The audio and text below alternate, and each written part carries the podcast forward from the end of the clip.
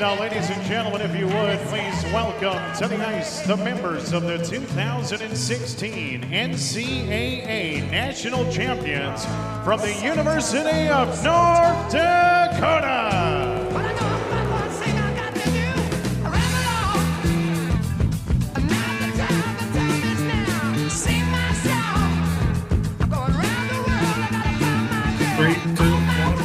Welcome back to the Has-Beens, presented by 10K Takes, brought to you always by the Chill Boys. and you can go on www.chillboys.com and listeners you can type in hb15 to get 15% off your first order from the chill boys get your underwear socks made out of bamboo And let's get into our weekend recap here, fellas. Actually, before we get into the weekend recap, I forgot, you know, we do have a new guest on here. Very special guest, one of my favorites, Christian Wolanin. And Lloyd, thanks for coming on, man. Appreciate having you on. Fellas, thanks for having me.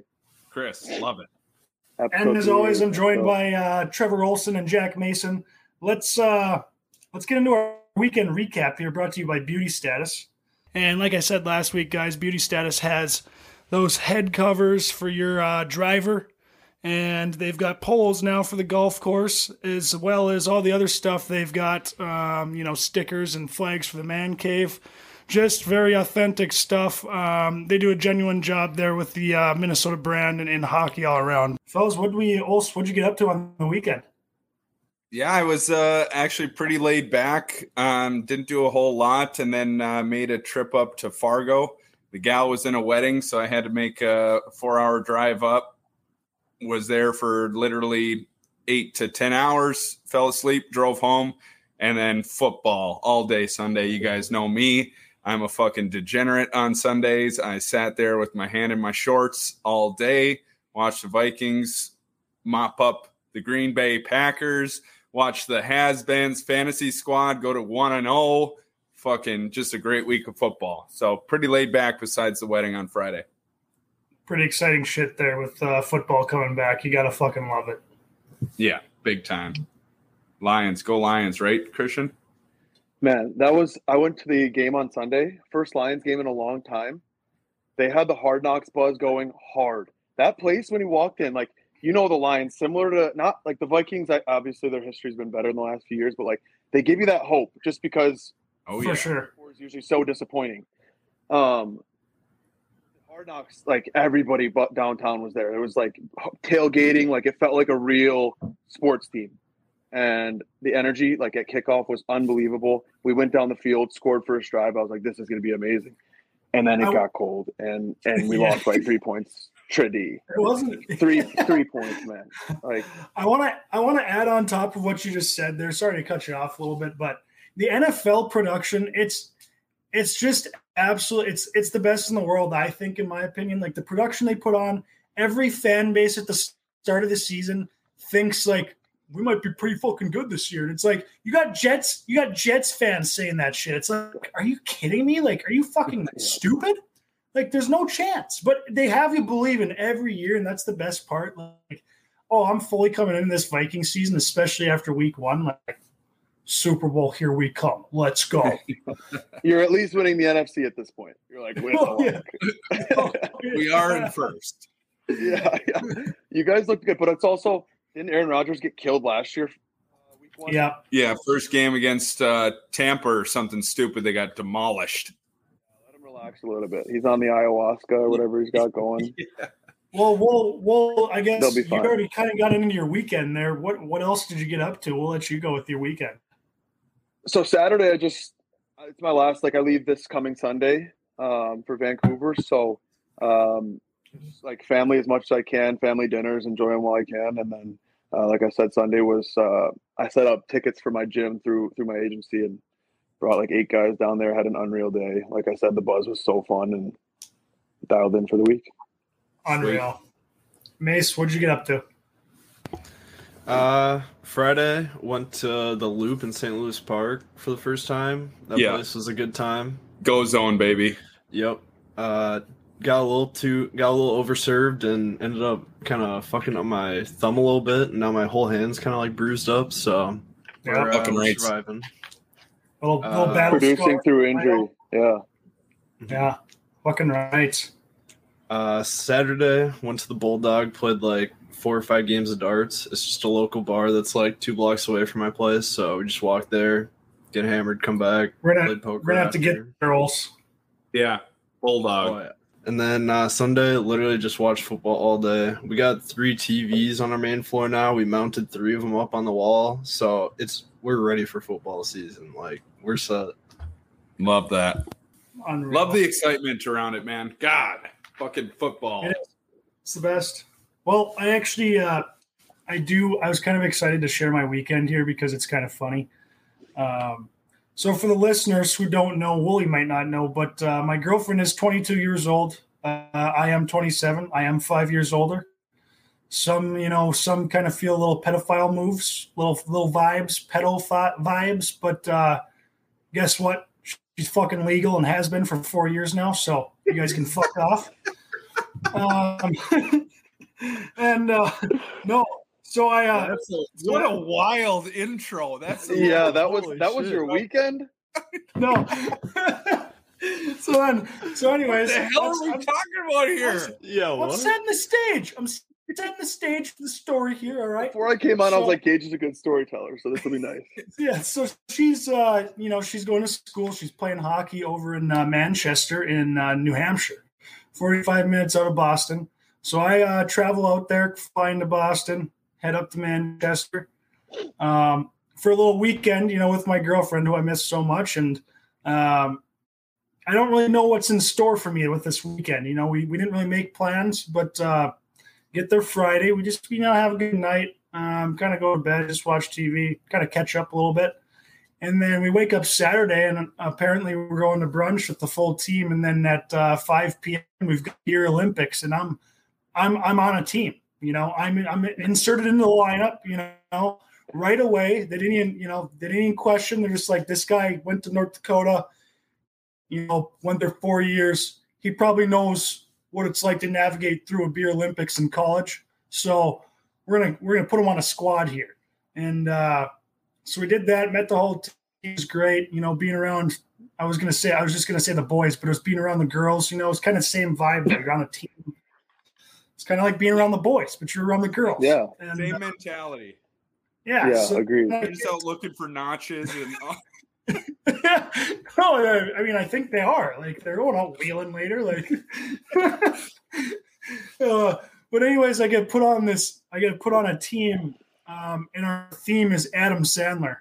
So, obviously, me after brunch, I head straight to the thrift store, and I got I got to secure a costume for this for this party, this college party on campus. Like, twenty seven year old Gage is heading into campus and doing beer Olympics with the women's hockey team.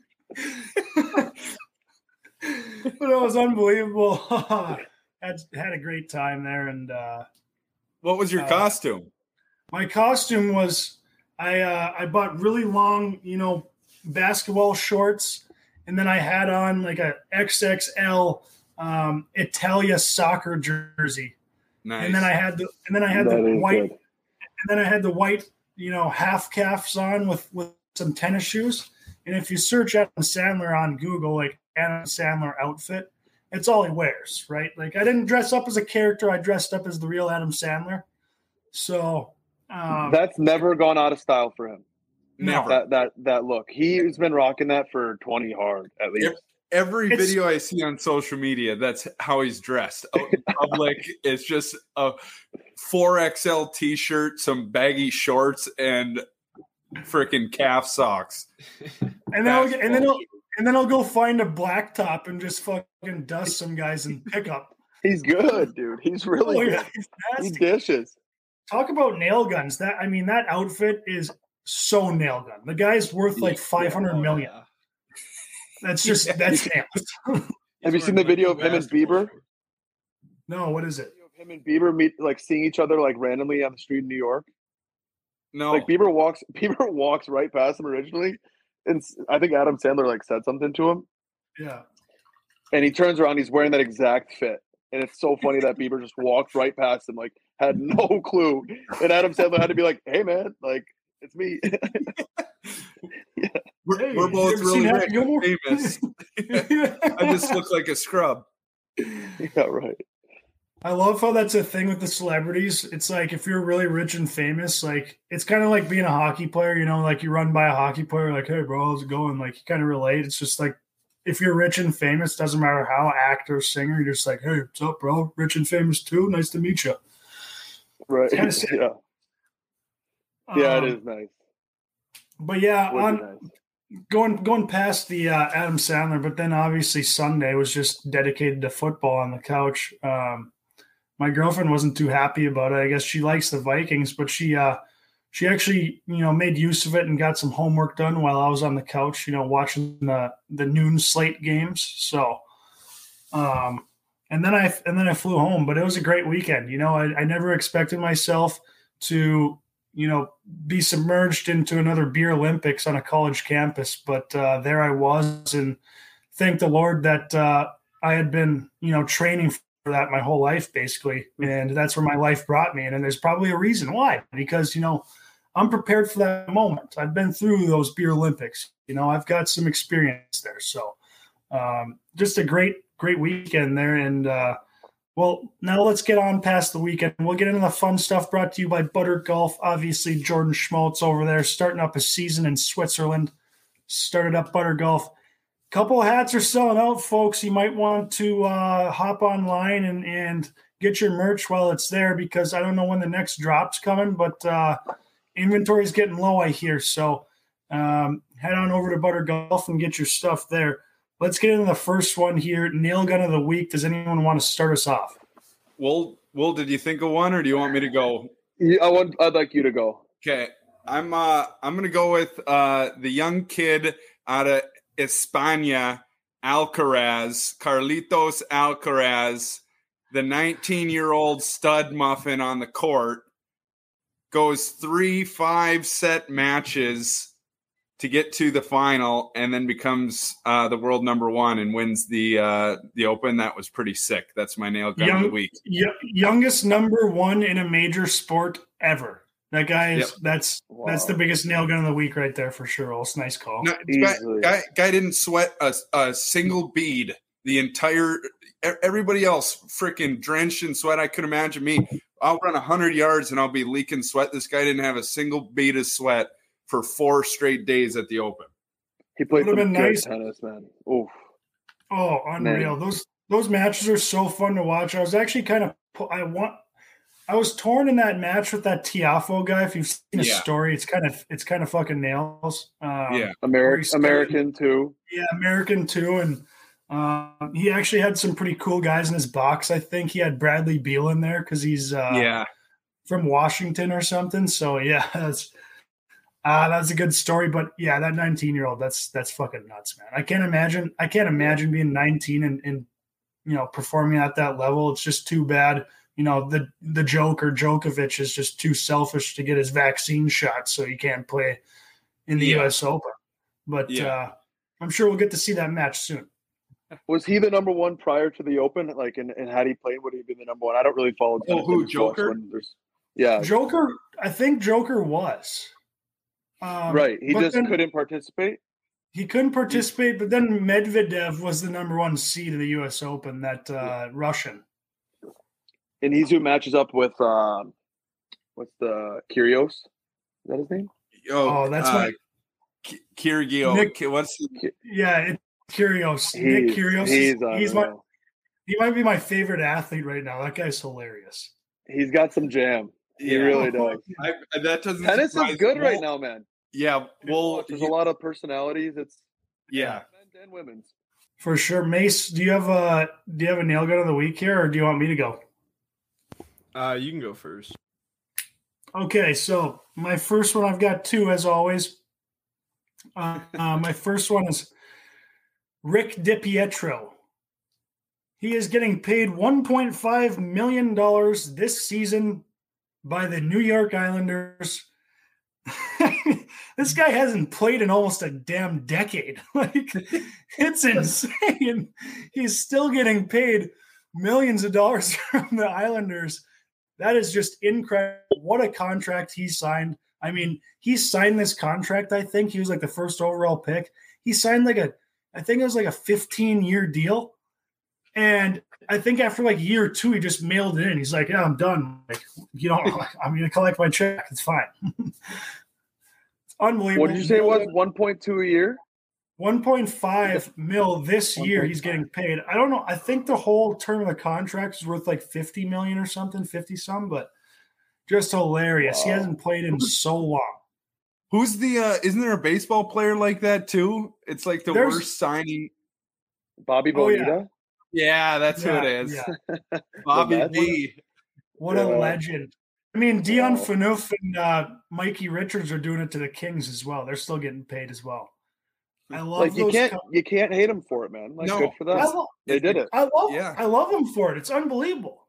Yeah. Like that's the that's, passive income.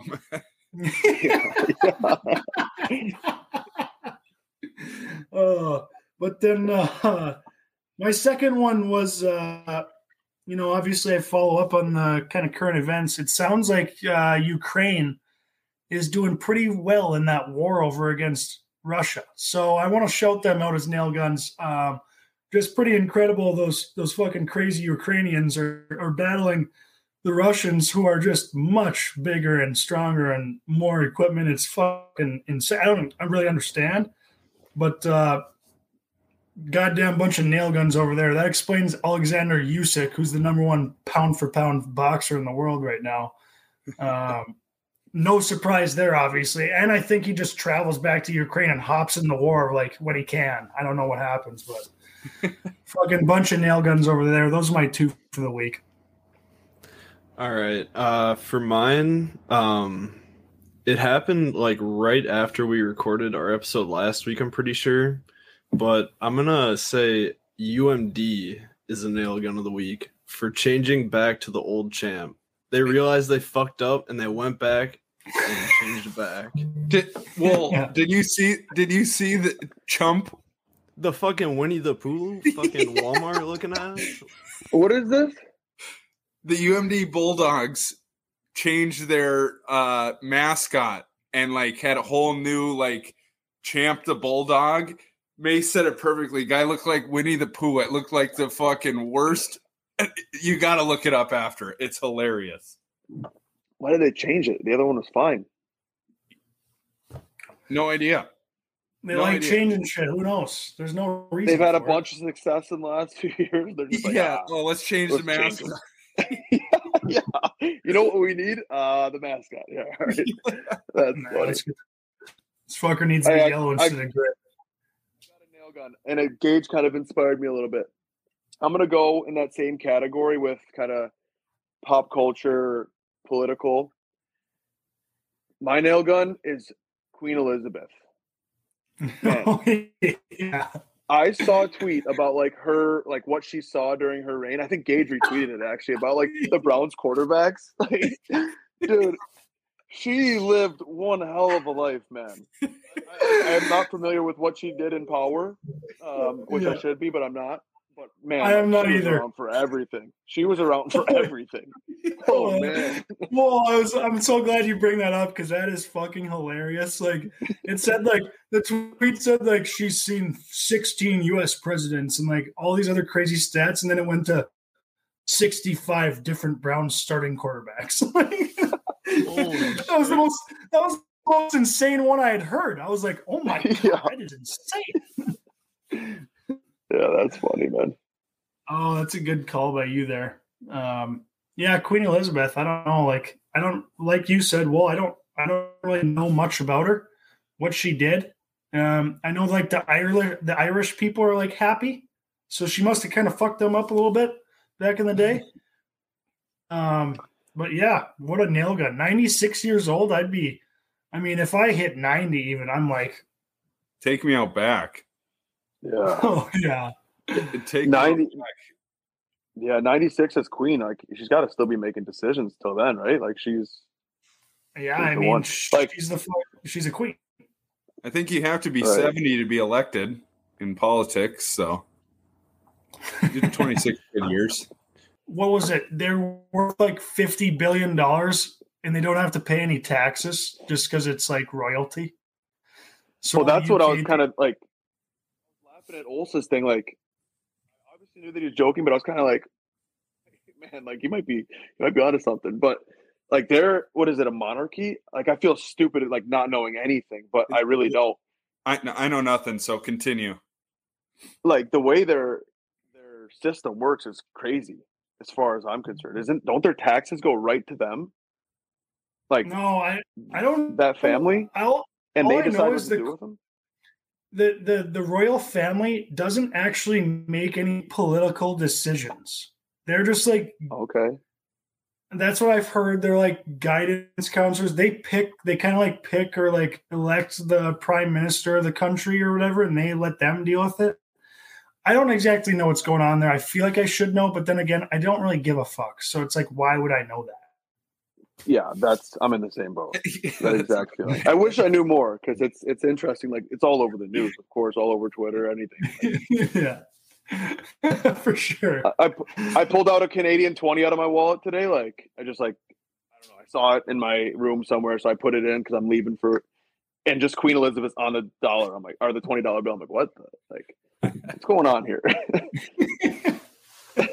That's so weird. yeah.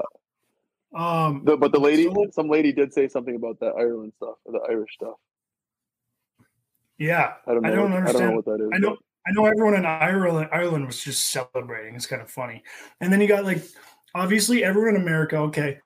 We just had 9-11, rest in peace. You know, we remember fucking terrible deal. Well, obviously there's people in America who are just I mean, people in America make fun of everything. It's fucking everything, you know, like there's no there's nothing off off limits. There's obviously tons of 9-11 jokes out there, but then there's obviously tons of Queen jokes, her dying. And all these British people are, I see all these British tweets like, oh, I see all these people making fun of us over in Britain. Like, and then they bring up some like crazy stat like, well, we abolished slavery 34 years before you guys did. So you're racist. It's like, what? what are you, we're just fucking making jokes. Like, calm down. So it's to be okay.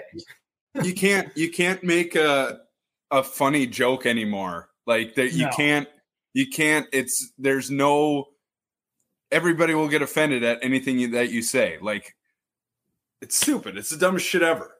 You got to remember social media too. Like it's so easy to just like type and like not have to see somebody face to face. And like I, I I always text Gage sometimes like Yeah. so we have different opinions, but like Gage is just like I'm just gonna say whatever I feel, and then like he'll, but the other side of him is like if somebody like brings up a good point that goes against what he originally argued for, he's like, oh, I actually didn't know that. Like, thanks for sharing. Sorry, like I was wrong. Which is like people can't be right or wrong anymore. It's either you're this side or that side, and there's no in between. 100%. That's what bothers me. That's what bothers me so bad. I've conceived The division is so sickening. It's terrible. I've conceded so many times on Twitter, like, yeah, you're right. You know, I'm, I'm on this side or I believe you or whatever.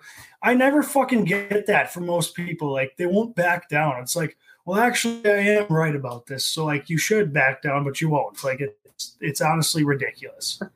But, Right. yeah, let's move on past this into, uh, and I added this one in today. We've done this before. What's popping? um, you know, recent songs we've been listening to. Maybe people want some suggestions. And I decided to go with this episode because, you know, we got Wooly on and we all know Wooly's Wooly wants to be on that aux. He's getting on there. He knows his tunes. So I know there's some he's get he, I know there's some songs he's he's been listening to that he wants to, you know, promote a little bit. So um, does anyone want to start us off with uh, what's popping or Yeah, I mean, oh, go ahead, Walt. Go ahead. No, you go. I was gonna say, like, I, I'm all for. I don't necessarily want the aux because I understand that rap, specifically the rap that I listen to, is not generally what the the group wants. You know, like hockey, yeah. you can get a little bit of in there pregame, you know, but like, I would basically do it after practice is over, like, but pre-practice when the boys need to be dialed. I'd like give that to Cam. Cam was good. Gager, you were always good for a couple old school tunes. Ols, Ols loved his 01s and 02s or whatever he was ripping. but like I'm a I'm a big rap guy. Like I like the the kind of mainstream like Drake, Future, and then um, I guess Gunna and Young Thug are a little bit. I mean, they still have some some popular songs, but they're the less mainstream, I guess. And obviously both those guys are in jail, so just been uh, running them back for a while. Yo, well, well, what have you been? I mean, I mean, are you, are you still firing off? You know, the future and the the, you know, like pop Every day. smoke. Who are the who are the new guys? Like, who's coming up? Like, you're like listening to a lot that I haven't heard of. like uh, future Drake, Young Thug, and Gunna are automatic throughout my day. Like I'm, I'm in the car a lot. Like my skates are an hour drive there, hour drive back. So like obviously you get your phone calls done, but it, those are consistent at least at one of the drives throughout the day. Usually because I'm like I don't really know, but I know I like this, so I'll throw that on. Um, but Rap Caviar, it's on Spotify. It's pretty good. Like that's just all like the new stuff. Um, but yeah, I guess there's a lot going on in the rap world. I know we touched on it before the pod got going, but like insane world right now. There's like all these guys getting locked up, all these guys getting killed. It's kind of messed up, man. But That is one of good, that is uh, one of the good tunes. that is one of the cool parts about the rap game is there's always like a there's always like a TV show going on behind the scenes, and I feel like that's why a lot of these big rap guys they love rap because they're they're paying attention to like the TV series that's going on like in real life. Like these guys are getting locked up and getting in like feuds with guys and like they might murder this guy. Like it's all this shit going on. And that's what makes the music better. I just have never really paid attention to that rap storyline, although I do listen to the, you know, the Drakes, the Futures, the Young Thugs. They just make good music. Well, the crazy thing about that is like, and it's it's sad. It really is. It's like people like when Young Thug and Gunna because they're they're like on a, a million racketeering charges, which is like basically conspiring. Is that a word? Conspiring to kill Yeah. or hits on guys, and like people are tweeting like when they first got arrested, like, oh, the stuff they were saying in those songs is actually true. Like they're actually doing what they're saying. Like it's like I said, it's sad, but like crazy, and and, and in a way, it kind of a uh, not a great way, but it makes you kind of want to listen more. Like you're listening, like, oh, he's talking about killing someone right now. Not my life. Could never pretend. Don't pretend. But I like the music. I like the way it sounds. Like pregame, it gets me going. Pre skate, it's, whatever. it's it's their it's their story. It's their life story. Like you know, They're living it. you know, old music. The reason I like old 2000s hip hop is because you know a lot of bass and you, you know whatever, and you just fucking bop around. But with like the lyrical geniuses that are out there now, Yeah. like they're speaking on their world, they're speaking on their life, and you know that's just that's just bonkers to me. That that that's why those hip hop guys. That's why those guys who listen to it, like Wool and Cam, and even a couple of my buddies back here, it's like it's authentic, and I understand why they don't really love country music because, and and I'm not on that same side. I love country music, but country music's not authentic like that is. They're like just saying like you know like you got fucking Blake Shelton like chew tobacco, chew tobacco, spit. It's like that's like there's nothing, there's no meaning to it at all. Like, there's nothing behind that other than they probably got a good beat going and he's just saying like chew tobacco, chew tobacco, spit. And you're like, fuck yeah, I'm gonna toss in a fucking hog and spit. Like it's just drinking beer music. You have to be hammering beers and do it like for Yeah. country to be like yeah, fire. yeah. yeah. But they're, like same way, Uh-huh. country has some emotional songs. Like I don't, I actually don't mind it if I'm if I'm in a mood, a summer day, like on the boat or on the course or whatever. Like country hits nice sometimes. I'm a big Mor- Morgan Wallen guy. I shouldn't say big guy, but I, I'll listen to him if he's on for sure. Okay, so let's uh actually I'm gonna I'm not gonna listen to anyone else's what's popping because we spent enough time on the uh, song topic. It's actually No, no, gonna- no. You know what? No, I'm gonna I'm gonna go here quick because I don't have. I got a new car. I got a new car, but I still only have radio in my car, and so I'm I'm gonna tell you what fucking song I've heard 47 fucking times in the last week, and it's that Victoria's Secret. Fuck, I know Victoria's Secret. Have you guys heard that song? Li- listen, it. No, It's the worst fucking song I've ever heard in my fucking life, and it plays on every goddamn radio station ever. It's awful, and I've heard it 47 times. I literally, I, I drove, I drove to the gas station today, and I turned my radio off because I knew it would be played. It's so bad, and it's on every fucking radio station. It's ass. oh You're an absolute psychopath for turning. I haven't listened to music on the radio in maybe 10 years. I mean, it is Can you- awful. Can you Those imagine hearing a commercial? Oh, my God. Boys, KDWB, you kidding me? Come on. Dude, Yeah, yeah. And Olst blames it on that he only has a radio. It's like, even if I was in that situation, which I have been, some of my moving trucks and actually our Corolla that we have that's wrapped and it's like our sales vehicle, we drive around mini movers. It does it just has radio. In those cars, I have my beat headphones on and I'm putting one in and I'm playing music. I'm not listening to the goddamn radio, right? Like It's against the no law. chance. Against the law. against the law to have earbuds in while driving. Well, I bring a only have one Bluetooth speaker. Put a Bluetooth speaker in the cup holder. Exactly. Hey, you guys, you guys live your own lives, please. All I'm saying is this this Victoria's Secret song, "Ass Cheeks," worst song I've ever heard. It is garbage. Whether- Whether it's true or not, it's terrible. I bet it's a TikTok song, and I, I this is the last music thing I swear, but I saw like it might have been a TikTok thread or a Twitter thread or something, but like it's talking about this new generation of kids. They only know like the trendy part from the TikTok song. So Yeah. like these one hit wonders are going to these these concerts, and like granted, I don't think it's sold out arenas, but like they're going to these ten thousand people concerts, five thousand, however many, and like the chorus is bumping, and that's what they show on their Instagram story. The the the one hit wonders. The chorus is bumping there, everybody's singing, and then like somebody did like the behind the scenes, and the moment that stops, no, everyone's like looking around like, oh, I've actually never even heard this part. Like, I've never heard this part. at all. it's the best. It's the best. You see a TikTok song, you see all these people going to it, and then you hear the full song, and you're like, "This song sucks." you know, the- yeah, yeah. it's so funny. Oh, that's that's a good point. I like bringing that up as well. Um, we're going on a lot of tangents today, but it's been a while since That's sad, on- man. It has been a long time.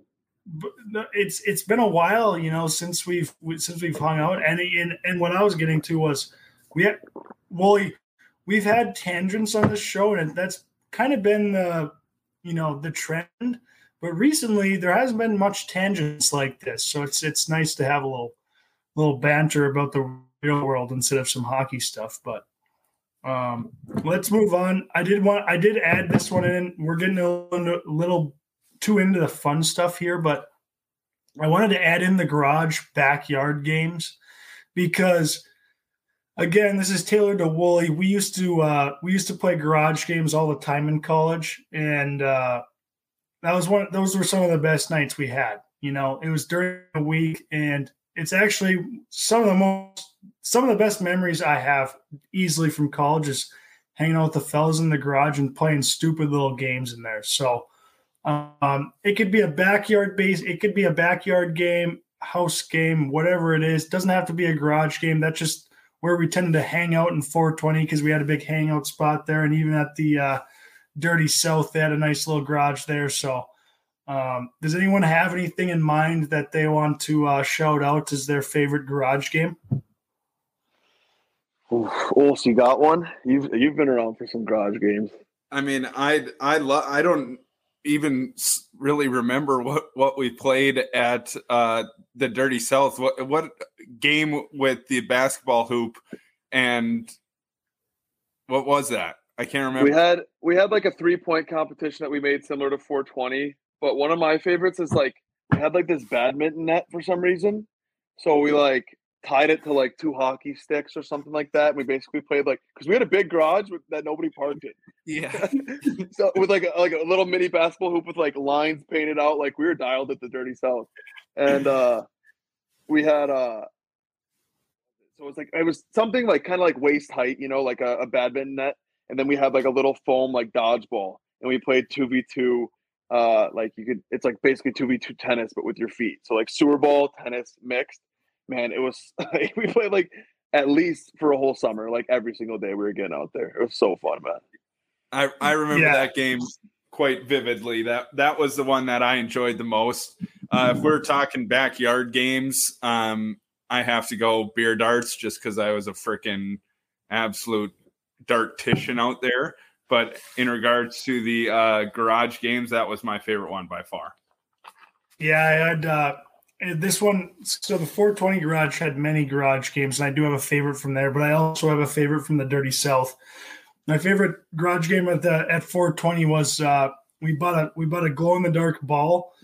so we we we'd charge it up, we'd put it up against a light ball or light bulb, and we'd charge it up for like 10 minutes, and then we'd shut the lights off and play some like play some music, and we'd all sit around the garage in 420 and we just just throw the ball around, just toss it around, and you can't see fucking anyone's hands, and you just see the ball just stick in someone in the air, and you're like, oh, he got it. like you don't even know if you're you don't even know if you're throwing to someone, but it just gets caught, and you're like, wow, that's sick. Like it just like looks like the ball stops in midair.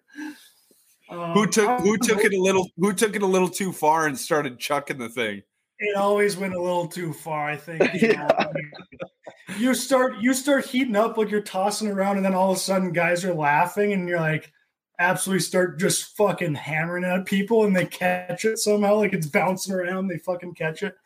Hell of a game, and then the game we played in, at the Dirty South was uh, sewer ball, but it was with a hockey stick and you got like a bounce off the ground.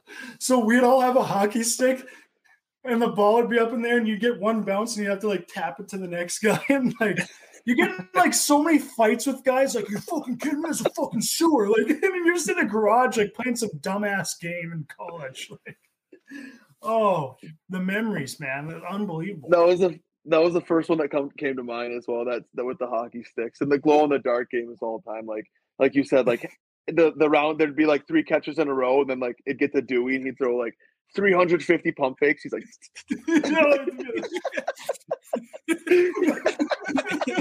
and all you you don't see anything. You just see a glow in the dark ball. That's so funny, man. Like, look, I haven't thought about that since like basically right now, and like, yeah, looking oh, back, yeah. looking back, I'm like, oh my god, what a bunch of idiots. Like, probably should have been studying or like maybe thinking about school, but like.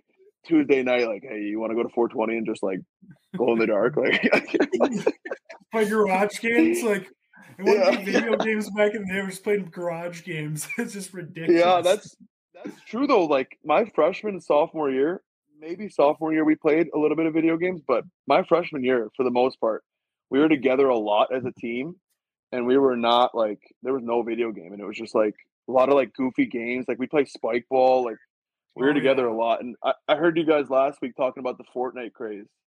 That yeah in the worst way possible took up a lot of my last year of college just because like it was the thing. Like we had so much fun like Ole said like for sure. looking back I probably wish I wasn't buried in my bedroom playing Fortnite for 100% no, couple no, hours mean, a night you know? I, I, was always envious of uh, you guys and all the guys that played Fortnite because I've never I've never really like I don't know I've never really been good at video games and I don't really enjoy, I, I don't like them for longevity and I and I know I understand. You know, I didn't really understand back then, but I understand you play because you're on a headset and you're talking to everyone.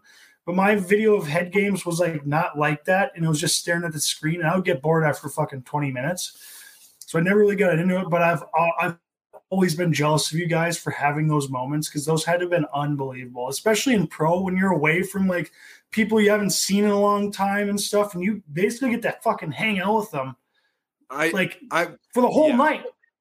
I I wish I did it less in college, like Wooly said, but in pro it was awesome because oh, I got yeah. to talk with you know fellas from college and even junior that you know that I haven't seen in a while, and you know in pro you're you go to the rink and you practice and work out or whatever you know stretch whatever it might be, and then you come home and you know you play video games for a couple hours and you hook up with your old college buddies or whatever it might be. I, I, I love that part. I just wish I didn't take it, you know, to a next level. Like I wish I would have gone out and, you know, golfed while I was in Orlando and all that shit. But it's, you know, whatever. It was just something it's, to do. It's different when you're mid-season too, right? Like you're like, I want to relax and stuff like that. But I, I agree with you. What you guys 100 percent like. For the sake of like catching up with with old buddies, I, like you can ask old Skage, I was terrible at video games. I probably still am considered terrible, but I just love being on the mic with the boys. Like it was so fun. Like like you yeah. said, it's like you're hanging out for a whole night in the comfort of your own bedroom. But like you're, it's not like you're just like FaceTiming. You're actively doing something together. You're talking about it. Like you're laughing about it. it was a, it was a wild craze and like It was. it was a lot of fun, man. And and well, you weren't really a video game guy either. Like it's you're not like some professional. You just hopped on there to hang out, basically, which I admire. That's that's what I wish I would have done a little bit. But um, I want to ask Wall because he's still in hockey. Obviously, like is that is that part of the game still going on? Is that are guys still playing a lot of video games, or has that kind of cooled off a little bit? Because I know, I mean, when Olson and I were playing, from my experience, every single guy in the team was playing video games at all points of the day throughout the year. Yeah, I I'm done with it. Like I I stopped halfway through this year. Like same way. I just I was in LA. It was the dream life. Like a block two two blocks away from the beach. But I was like mid season. I'm just like playing Fortnite. I'm like, what am I doing? Like the Yeah. beach is right there. So I, I actually stopped. I'm like, I'm done playing, and my game actually probably got better. Uh, Yeah. But still, a lot of the boys are playing all the time, um, all levels, like American League and National League. Like it's, Yeah. but mostly the young guys. Like my rookie year, I did it a lot. Like back in the time that we were all getting into pro together, um, there was a lot of like I, I played a lot, but I was playing well, so I didn't really think twice. Well, there's about nothing. I mean, when you when you live in that life, there's not much else. I mean, what else are you gonna do? You know, like it's either golf or if it's winter, you know, you're you're you're living somewhere cold. Like, what are you supposed to do? You get you get what do you what time what time are you getting home from practice playing playing pro? Like maybe one, 12 o'clock. You make lunch. Like, what are you supposed to do? Yeah. So true. Depending on the team, right? Like some teams are getting home at like 10, or excuse me, 11, 11.30, depending on the practice, right? And some teams are getting home at 1. That's still the rest of your day. Like Yeah. I, Yeah. uh, I, I I took classes my first two years pro, uh, just to like get it done. Like Nodak has that program where like if you uh, enroll in classes like within the first six months, they'll pay for it until you finish, as long as you have like one uh, one class a semester. So I enrolled and I just did pretty much one class a semester until I was finished. And I will say it was kind of nice to have something like that keeps my mind active versus just like go go Yeah. home game, go home game.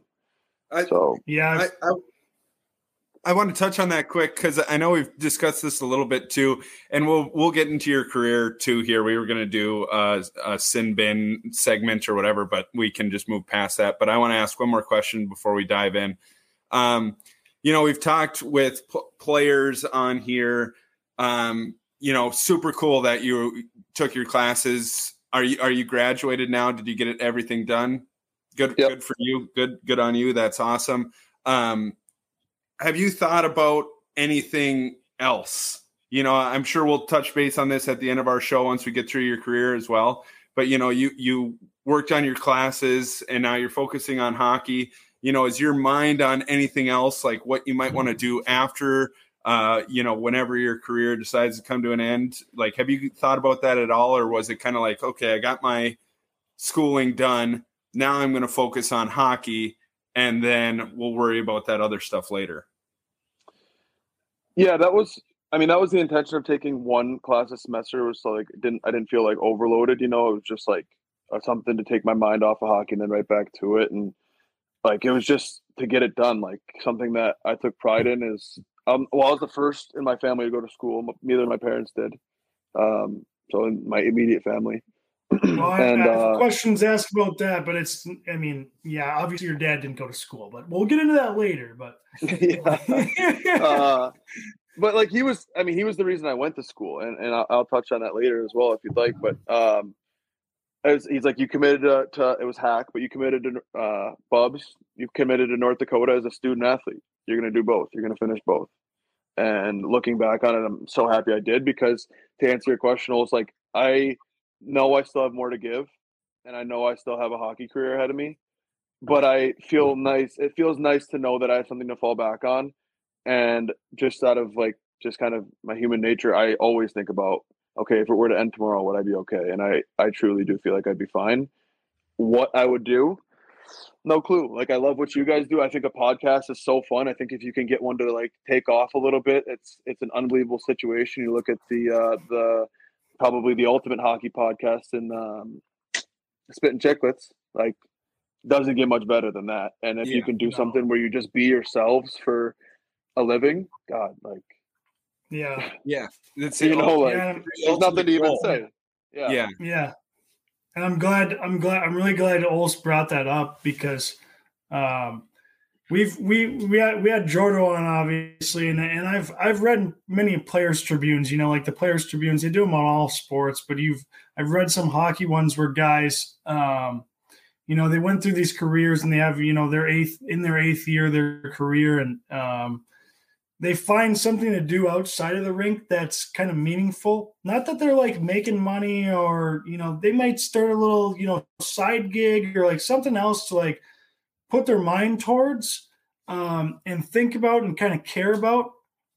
And they always say like their career got better. Like they were better at, at hockey, you know, and they they just enjoyed hockey more, so they were better at it. Like they they enjoyed go, going to the rink and getting the rink because you know they were doing something else outside of it, and then they're like, oh, like thank God I got I get to get out of this and I get to go play hockey, right? Like you're not really looking at hockey anymore as like a business where like fuck I'm stressed out and like I got to play. It's like you go back there and you're like, oh, I get to play hockey. It's actually fun, but. uh outside of hockey, I spend my time doing this or whatever it is. And um, like you, like you said, well, it's like you know we're doing this podcast because we, I mean, we just have a great time with it, and we've had some great memories from the podcast. But um, it's definitely something you could do as well because we all know you're a fucking great talker and have great stories and have great insight and and could obviously get some great guests on and and um, but yeah, I would, I would suggest it for sure. It's just something really fun to do, and and even if you don't do a podcast or whatever you base it around, I think you know whatever you do, it, it might make you a better hockey player, enjoy hockey more. Even though not that you don't right now, you are. I was going to mention that before this this episode.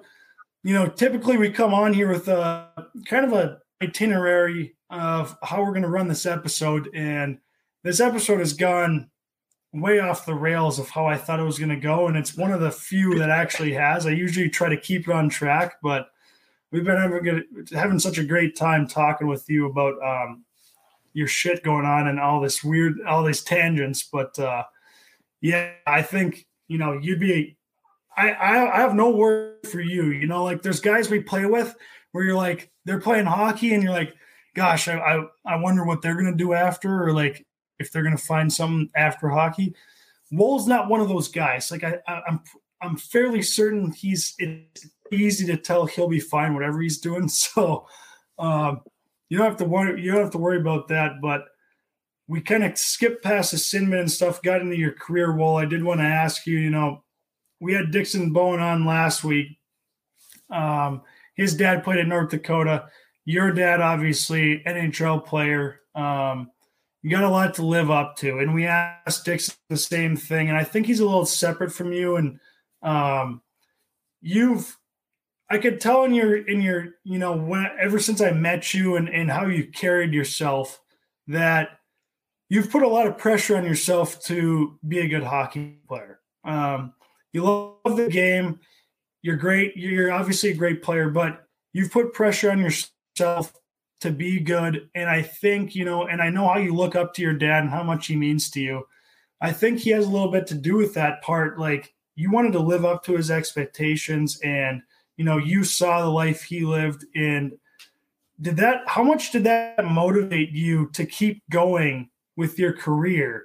Um, and even being a guy who comes into college, you know, two years after you could have been, so you kind of aged out in juniors. So, like, I mean, Olstead too. And sometimes it's like, you know, I aged out in juniors. What's going to happen? Some guys can lose their confidence. They think they're going right in after high school, and you're you have all this pressure on yourself. How did you maintain that confidence and, and keep going? Like, how much did that drive you to where you are now? Yeah, I mean, like like you guys know, you're around me enough to know how much I like look up to my dad and and obviously his career um, being the polar opposite of mine to this point um, is a dream for all hockey players 13 years in the nhl stanley cup ring like third overall you know like at 18 years old he played you know like it's and, and like you said at 18 years old i was going into my or at the end of my second year junior And then 19 years old, I'm still in junior, going into college as 20, 20 years old, turning 21 during my freshman year. Like my dad had already played three years in the national. You know, it's like you can't compare. Um, and I never had to compare, luckily. Um, I never felt pressure from him. I never felt like if I didn't play hockey, he'd be disappointed. If I didn't make it, he'd be disappointed. Um, but at the same time, like I want to make it because it's kind of like our shared goal. And like I said, it's not pressure from him, but like we bond over hockey. Like when I'm playing good, it, it my family as a whole, like everything's good. If I'm playing like shit, like my dad stopped watching me this, this year. he's like, he's like, he's like, I'm not, I'm just not gonna watch it. I like at one point, like we wouldn't even talk hockey. Like, hey, how was your day? It was okay. I love you, whatever. Yeah. You know, like, but usually, usually we're talking hockey all the time, and like, my mom's like, I'm happy he's not because he's miserable to be around.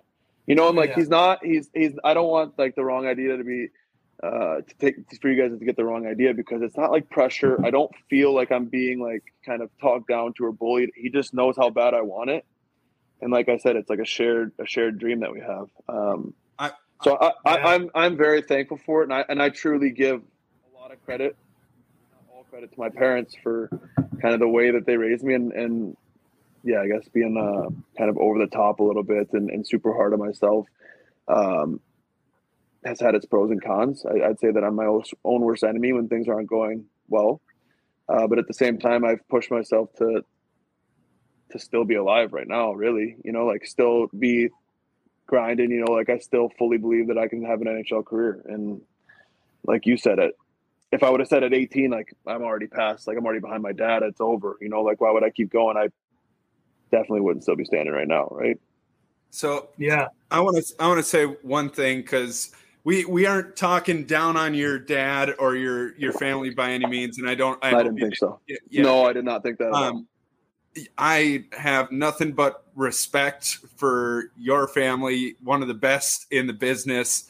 Uh, you know, treated my parents with nothing but respect uh, every time that they saw him. I think it's really cool how passionate your dad is about your career and like building off of each other, you know, your stories and everything. It's it's all the same, even though they're they're different. I wanted to touch base on you kind of growing up. You know, I you kind of have a similar story to um, you know, most Detroit, Michigan people. Um, you know, you grow grow up in the in the AAA realm and all that. Um, pretty good player growing up as a kid, and then you kind of get to juniors, and and me and you had a very similar um, path in juniors, where you know the first place or two, you know, we didn't really fit into the lineup. You know, we wanted more, and that, you know that's when you kind of built that chip on your shoulder. Um, kind of take us through like the ups and downs of your early career. Like what what helped you get through that? Like what what made you into the kind of the player you are now, and what have you taken with each step um, to kind of you know get yourself to an illustrious career? I think I think uh, I would say this thing to my parents. Like I heard everything you said. Maybe I'll understand what they were saying five years later. You know, like everything that you guys told me was right. Like you, specifically in hockey, if my dad says something, it always generally it always comes true. And it might just take me myself because nobody else can do the work but me. Nobody else can go through the the process but me. It might take me a little bit of a, a while to understand. So really, like, uh, played Little Caesars AAA growing up. Played there for all eight of my years as a as a kid. Got drafted to Green Bay. Um, I played that that year on my last year on Little Caesars with Cam when we won the state championship. Cam and I together. I'm sure we talked about that a million times at school, but um, we like I played forward in D that year and went to Green Bay and like or er, like first pick of the second round or like early in the second round and like maybe it was I don't even know like high pick and I just like had it didn't really feel like I had no like desperation to me. I was like I'm good on Caesars, like I'm good at AAA, whatever. Went to Green Bay, just like a terrible year. I remember being I was like a shell of myself. I was super timid, like no confidence. Uh, group of older guys in the team, like you know, like I just like was quiet and didn't talk, and, and, and like I said, a shell of myself. So you're not going to play good hockey like that. You guys know what it's like when you're not confident as a person, let alone a hockey player. Good luck, no matter what yeah. level. Good luck. Yeah. And then I go back to Green Bay, and like I just never got out of the funk. Like I had fun there. I, I, I mean, that's where our friendship started. Also, I played with good guys that I'm still friends with, but I just never felt anything, and, and I didn't feel desperate about my career. I never even thought about it. I'm just like, like maybe I'll talk to a school. And halfway through my second year, I get traded to Muskegon, and for whatever reason, that coach Todd Krygier, he's in uh, Grand Rapids Griffins. He's an assistant coach. I, he just connected. I don't know what it was. And Rich McKenna as well. He's coaching Division three in Wisconsin. Got to shout him out. Um, but they just connected with me for whatever reason. Like I, I can't explain it, but I started to be competitive again, just like you remember as a kid when you were just flying around and making plays. And I finished that year talking to like Bowling Green and and Alaska. And I was like, unreal, man. I got an option. Like, let's go. Like something's gonna happen. And I was like, should I go, Dad? Like, we were thinking about Bowling Green. We were seriously thinking about Bowling Green. I think Miami's coach was who I visited with. And he's like, no, go back for a third year. I was like, like Gage said earlier, I'm like, no, nobody goes back for a third year. Like, yeah, you're, you're not, your career is over if you age out of juniors, you know, like, he's like, go back. I went back and I just had jam and I like was competitive about hockey. And I like, that was the first time kind of going into that third year. I was like, I was captain of that team. I just had, like, I just had a, like a, a perfect year and confidence was there. I, I, I wanted to get better. I'm like, okay, I might be good at hockey first team that calls North Dakota. Not gonna not go to North Dakota. I didn't visit anywhere else. I didn't care to visit anywhere else. That's the mecca. That's the ultimate. That's the Bama of hockey. Like I don't care what anybody says. When you think college hockey, you think North Dakota. And it was automatic. And then, as you guys know, like kind of a, a similar little pattern there. Yeah. You know, a freshman year where I'm timid Yeah. and I think the thing, another thing, to go on a tangent again, is like I have a lot of respect for for upperclassmen or older people who have done it before me. And in turn, I changed my personality a little bit. And, uh, I think it kind of knocks me down a peg hockey wise, but it's just like my way of like, I'm gonna come in, I'm going to be good, but I really like just have to feel it out first, which is kind of a, something that I need to work on and I've been trying to work on. But yeah. that's a tangent. No, yeah. Well, I I love that answer, and uh, I do want to reiterate when I asked you about the pressure your your dad being, you know, an NHL and stuff. I didn't, you know, ever since I've met you, I've never I've never once thought your dad was putting the pressure on you. I always thought it was you putting the pressure on your own shoulders. Like, I need to like do this. I need to be better, which which is what made you better.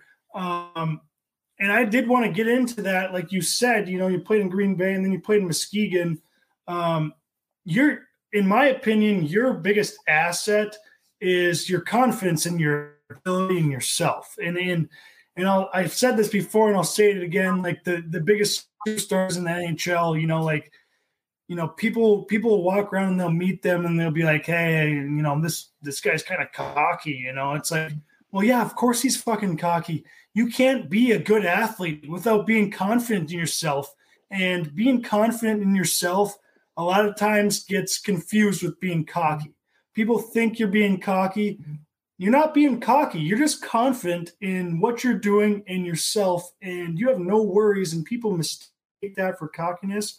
And I've always thought that was your biggest that was your biggest asset was you're confident in your ability no matter what was going on. And like you said, your freshman year was you know, at UND, you're in and out of the lineup. You're fucking, I know what it's like to be in the lineup. You're in your own head.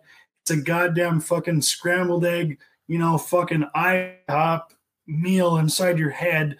Fucking, you don't know what to think. You're, you're going crazy, but, you know, you keep the confidence and you just believe in yourself the whole time. And I, I did want to ask, you know, like, where did you find that? How did you get that? Is it something, you know you can teach because that's a big problem for a lot of players out there and anyone who's listening maybe their kids or maybe their kids are listening right now how do you keep that confidence through those tough times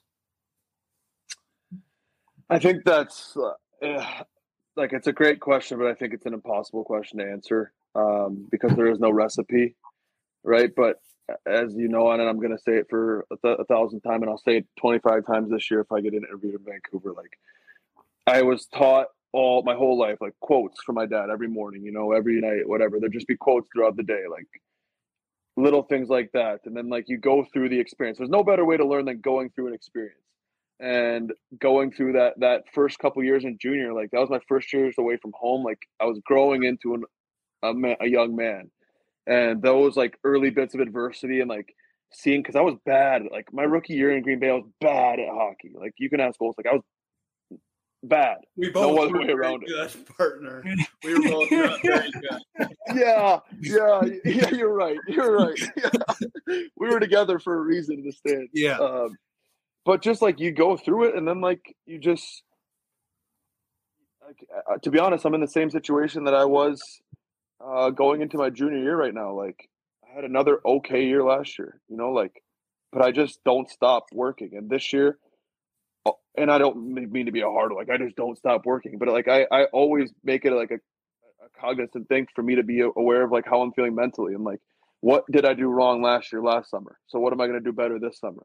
And and truthfully, all I did this summer, not all I did, but the majority of the work was spent mentally. I I spent cash on a on a resilience trainer.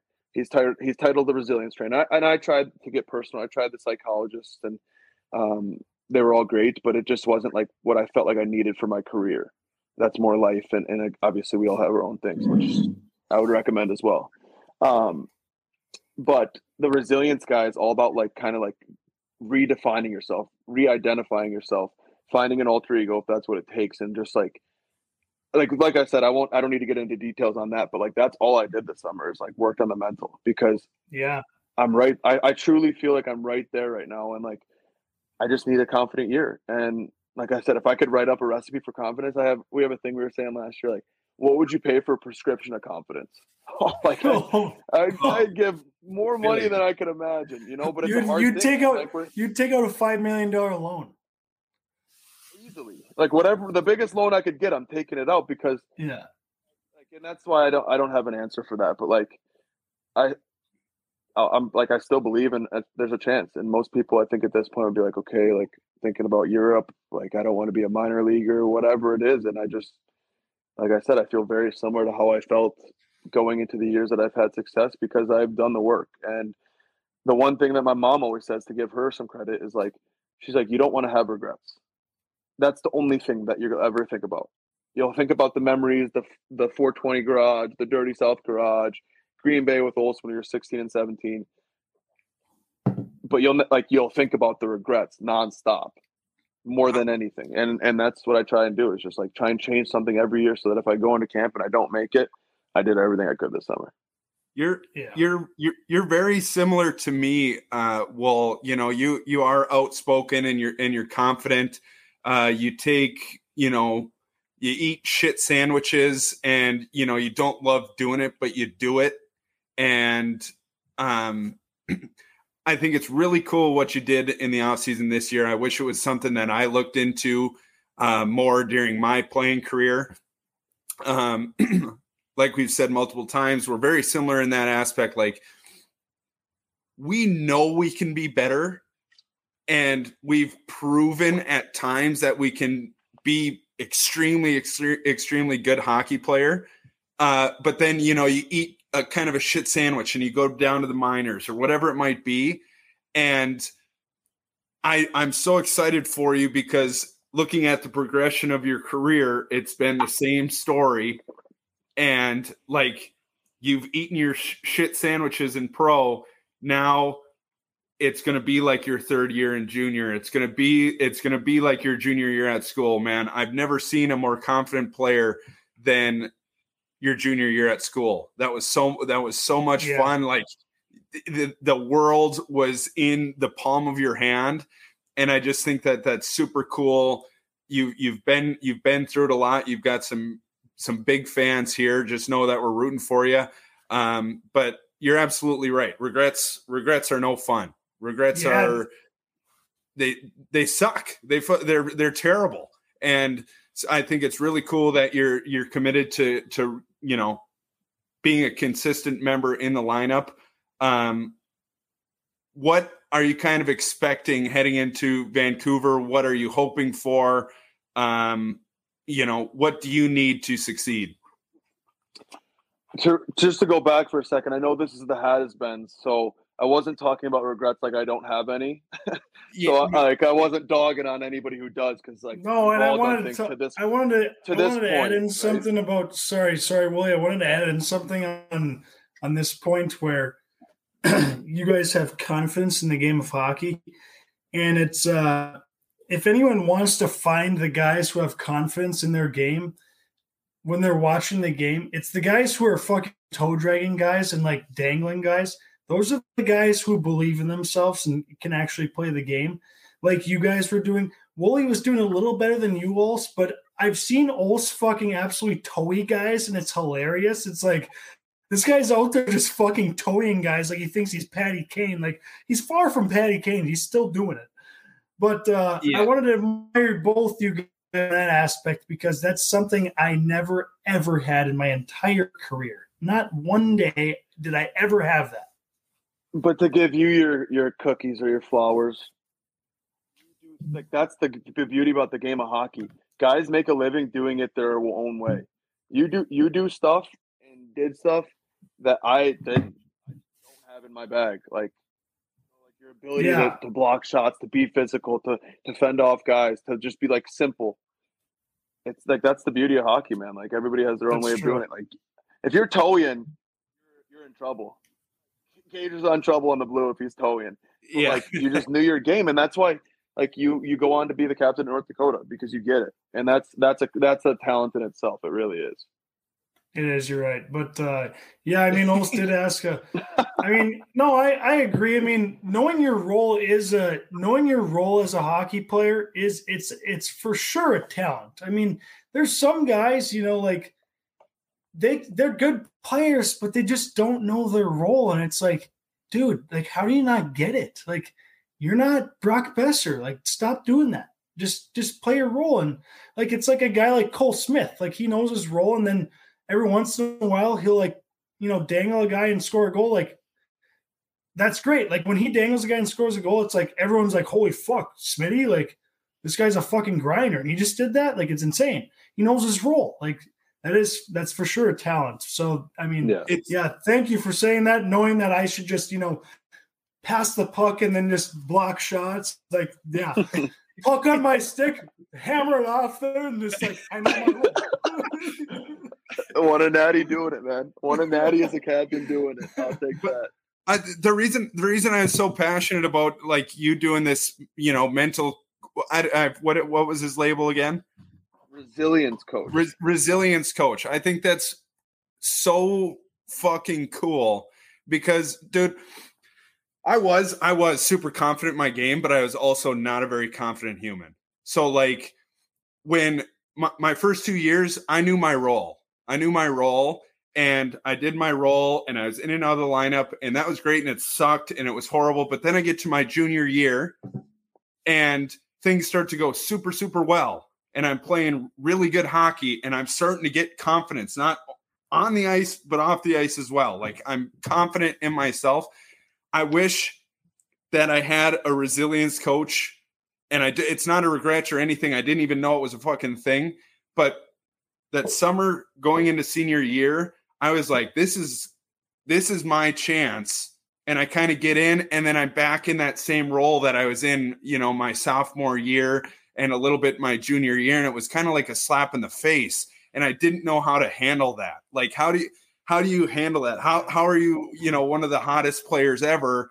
And then, you know, you get to your senior year and it just that role kind of evaporated it didn't evaporate. You know, all I had to do was show it again, but I didn't know how to do that. To me, it was like a kick in the nuts.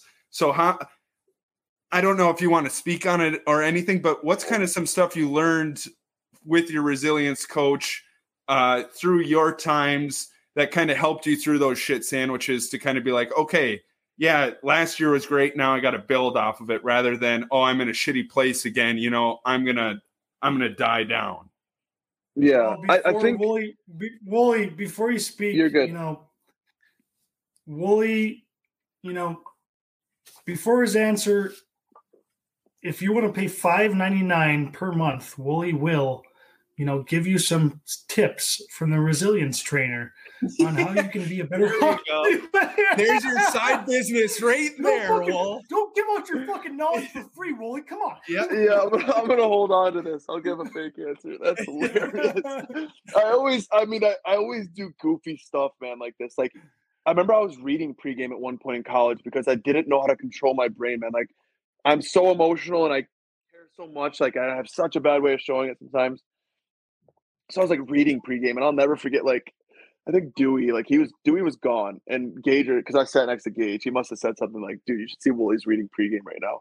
Like, of course, just an outrageous thing to text somebody like who's not at school and played with me, you know. And Dewey, like first time he sees me, Dewey first time he sees me, he's like, "You you've been in that mind gym?" I think that was the title of the book. Like something so funny, but like I mean, honestly, come on, man, like, you fucking, you're one of our buddies. Like it's hilarious. like Dewey used to fucking talk to him. Dewey used to talk to himself on the bench. You never done that. Dewey used to be like, "Come on, Paul, pick it up, Paul.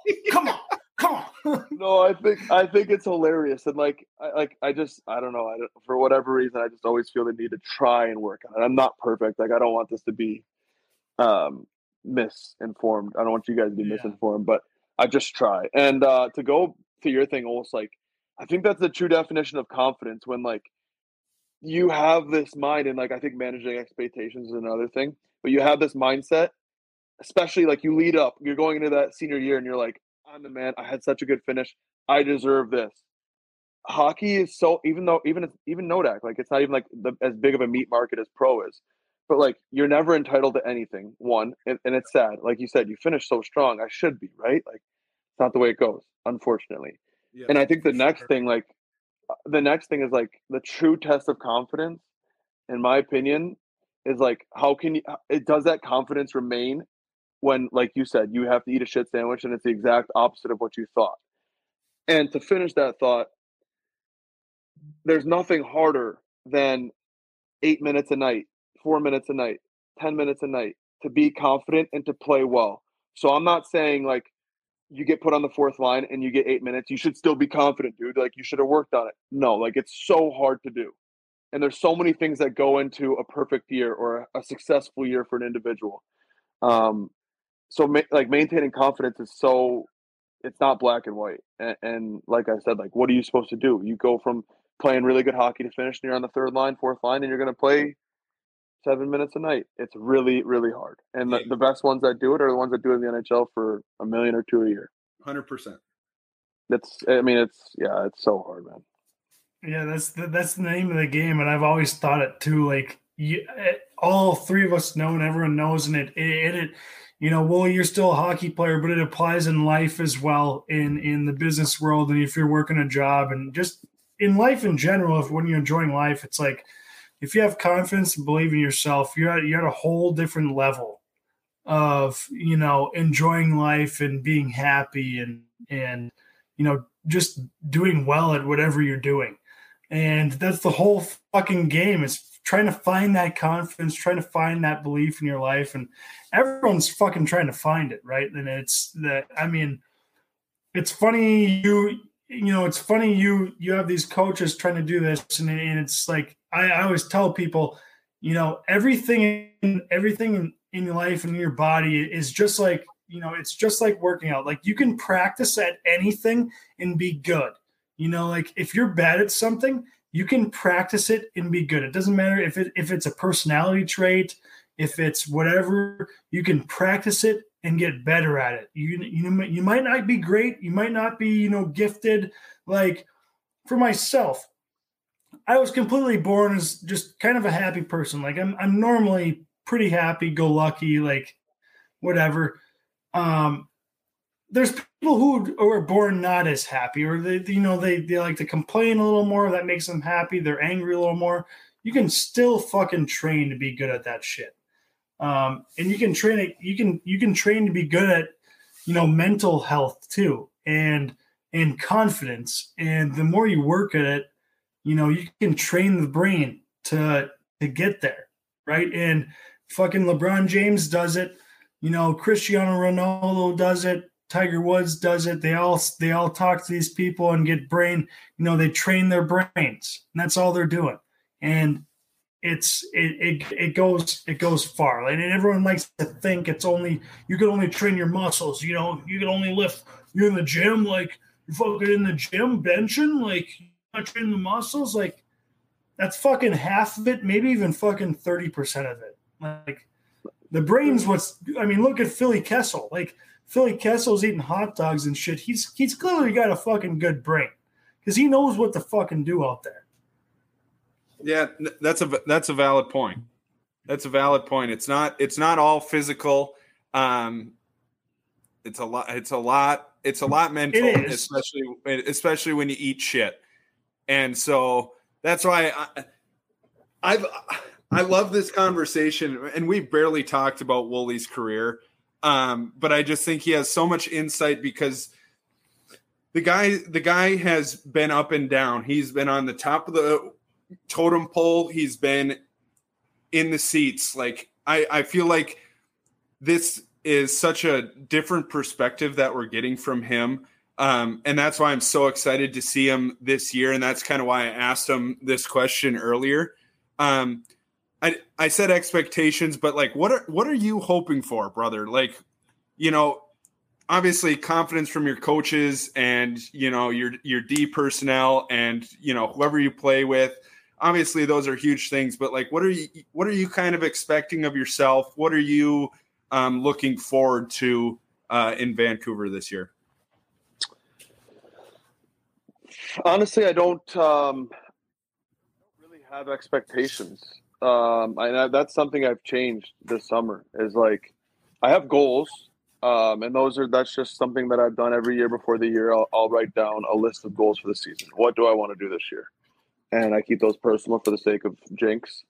Um, yeah.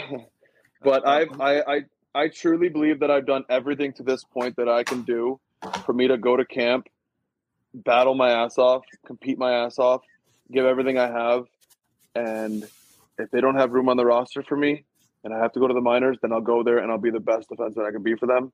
And if they if I make their job hard at camp, because I like I said to you guys earlier, nobody owes me anything. As much as I want to believe that like all right, I had success my rookie year, then I had shoulder surgery, then we had the COVID year. I deserve my shot. Like I've been like you said, I've eaten my shit sandwich. I deserve a shot. I don't I can't tell you whether they're even gonna think about me at camp. You know how it works. There's, their roster's probably already picked, and that's not a bad thing. That's yeah. not a complaint. That's not me chirping them. I chose to sign there because they wanted me to come there, and I'm very honored for an NHL team to want me still. Um, for sure. And I'm thankful because I know I have a lot more to give. So my expectations is just what I said. I want to go there. I want to make their job hard, whether they had the roster picked or not. I'd like for them to have to think twice before they, they cross my name off the list or think for a couple days or whatever. Make their job hard. And you guys know it's the NHL. There's a full list of probably 15 guys, 15 defensemen, right? I don't even know how many there's going to be at camp that are all thinking the same thing. Um, so, I, like I said, I think I've done everything to this point to just be confident in myself enough to know that you did all that you had to do this summer. The work is over, and I'll go to camp and just compete and and have fun. And one thing that I I thought about before this is like you guys are such good friends and like i was thinking about like damn like the last time i talked to these guys like the last time that we've really been around each other for a long time was at school and one thing that i wish i did back then and i'm trying to do better now is like actually be there in the moment you know like actually yeah. think about the fact that i'm going to be going to whistler for nhl training camp like how thankful i should be if i like pretty sick. you know like right like man like and i and that's one thing i regret and i think that's another thing that that people forget, and parents specifically, like you said, if there's parents listening, like the whole point of us playing hockey is to, it's for it's supposed to be fun. It's supposed oh. to be oh. lifelong mm-hmm. friendships. It's supposed to be like something that you love more than anything on earth. And and like I said, the fact that I get to play for pay is a is a blessing. I could never complain about that. Um, but like the whole time in juniors and and North Dakota, I was so focused on turning pro that you don't really soak it in. And then like my rookie years and I'm so focused on getting like a deal so that I'm in the NHL for sure. You know, and then like last year I'm I'm in LA and I have a great camp and then I get picked up by Buff and like I'm like I didn't even I don't even remember last year, man. It was like yeah, I blacked yeah. out for a whole year, dude. I was just like yeah. so focused on like why am I not in the NHL? What is going on? Why am I in Buffalo for like what's going on? You know, like and I like it was just I, I I've done a bad job of that to this point truly. Well, so that's something i am I'm going to try and really embrace this year is like another NHL contract. Like I'm I, I'm truly lucky. It's it's it's hard. It's hard when you go from you know AAA or for Minnesota guys, high school. Then you go play in juniors, and it's like, okay, I'm in a place. I'm I'm playing hockey for fun. I've got no school. You know, I'm I'm going out. I'm trying to get a Division One scholarship. Like you, you have good friends, all the same age as you. Like you're having fun. Then you go to school, and school's a little different, and that's where the mentality. Like you, you have to turn your brain off a little bit because now you have school, you have hockey, you have, you know, all these outlying factors. And it's like, if you don't stop and just say, like, for you to play on a college team is an honor. It's an absolute honor. And like the whole time, I'm fucking thinking, God, you know, I'm in, and out of the lineup, fourth line guy, North Dakota. Like, how stupid is how stupid is that? I'm playing in North Dakota right? It's like, funny. It's funny. You're in your head thinking like, I'm getting fucked so hard. Like God hates me. Like it's like you're, there's so. I mean, you have it pretty good, right? Like you have it pretty good. So and the and the guys that win championships for teams like North Dakota are the ones that are like fourth line, thankful as can be. If they're scratched, they're the best teammate. Like, and that's sure. like to be good at that is unbelievable. But you're so right. Like, you think you're like, I'm getting screwed. Like, I never thought about transferring. You're crazy if you transfer from Nodak. Uh, but I, I was like thinking the same thing. Like, I'm never gonna make it, man. Like, they're gonna, they're gonna cut me. Like, God, dude. Like, there's so many good players at North Dakota, and you, you don't realize like how stupid you sound. Like you said, like I'm so lucky to be playing at this school. I can't believe that I'm mad about being on the lineup. Yeah. But it's also that hunger, right? You want to yeah. be better. 100%. Well, I did want to.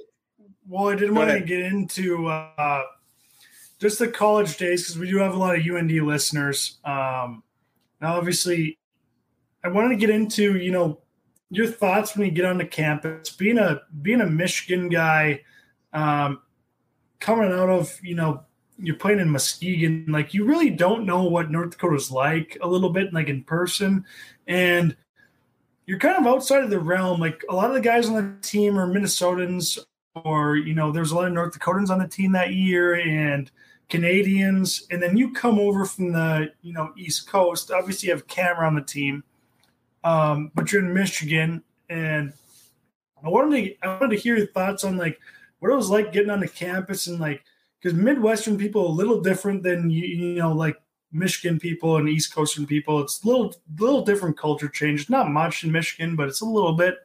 And then also I wanted to touch on your you know your junior year when when you just you know everyone's watching fucking highlights every weekend of you scoring ridiculous goals. But start off with the you know when you got to school and like what are your thoughts?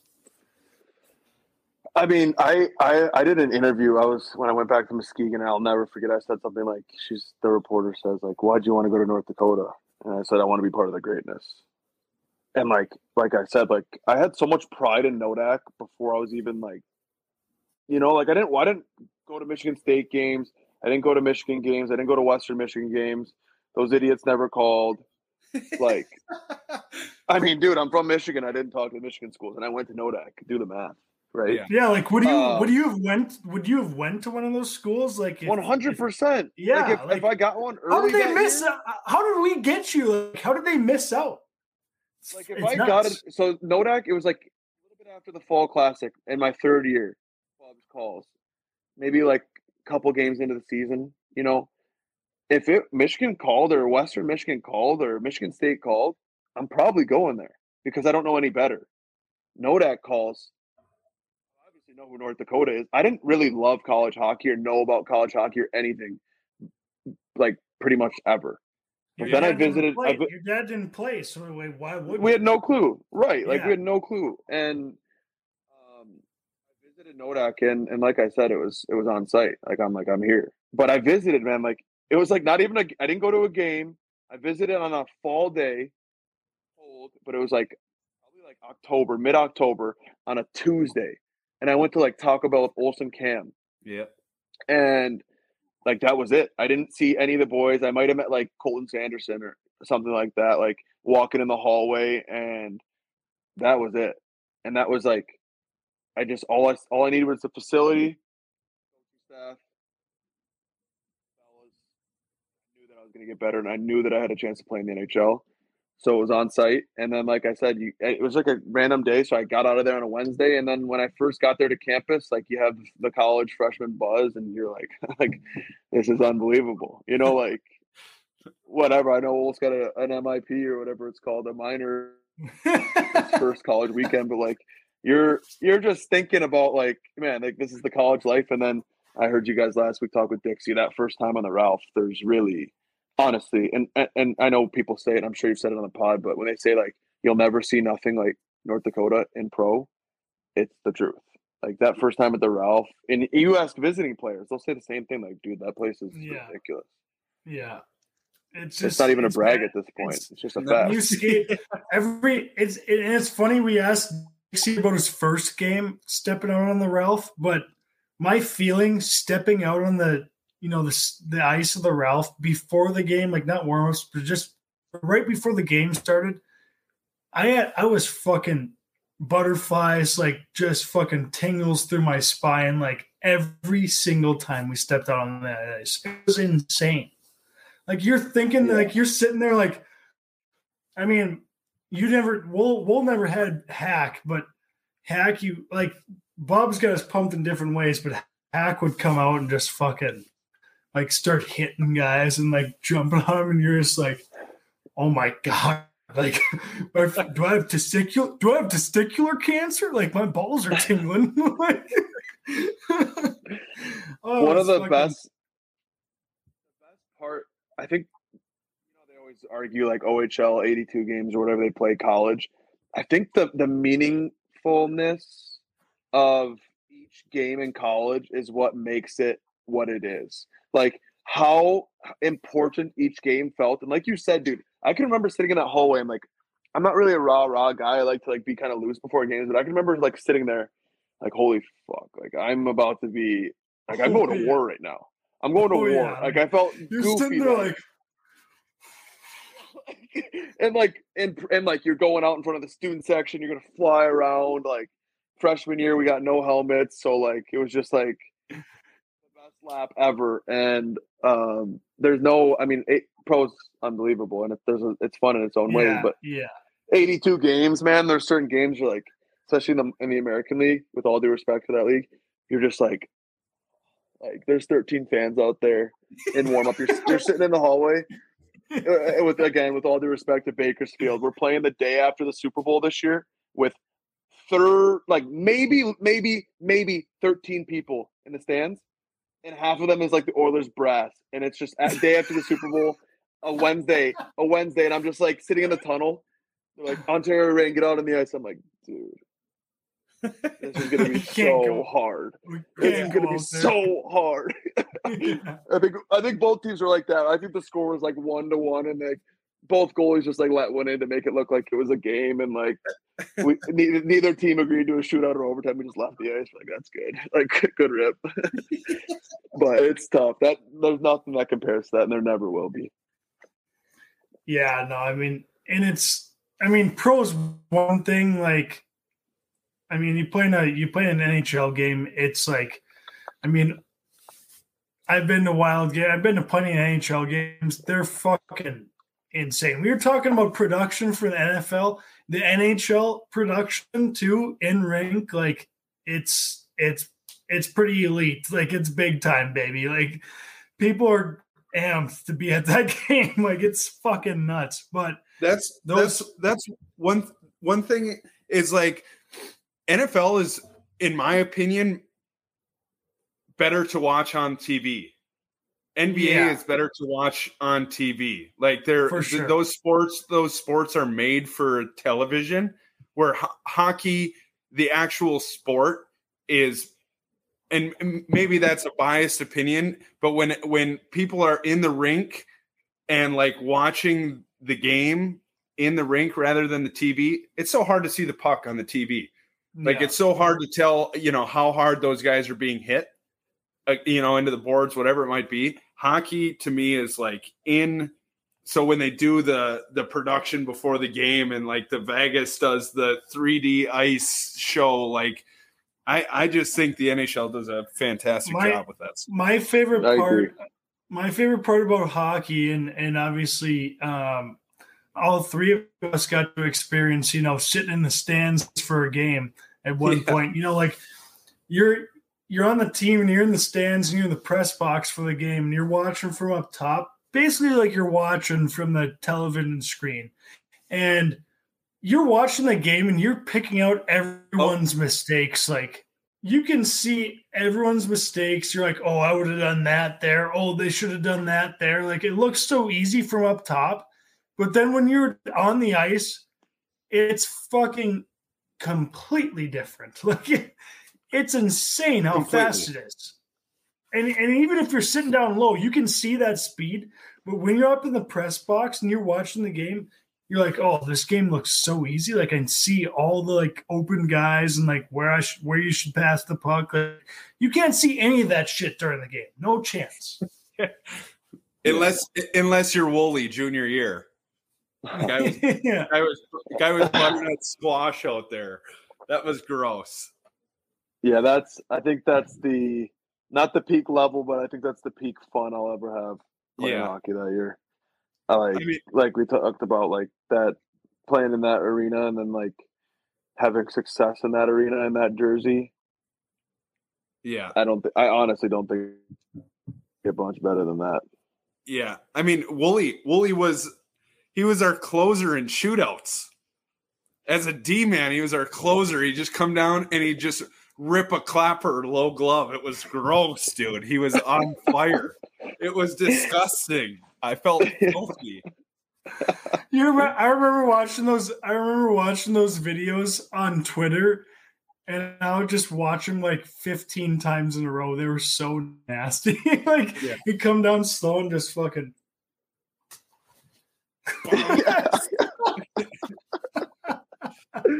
I, I I can't lie to you guys. Um, somebody a Sens a Sens fan, like a pretty active Sens account, made like uh North Dakota highlight reel, like when I was coming into Ottawa to kind of let the fans know.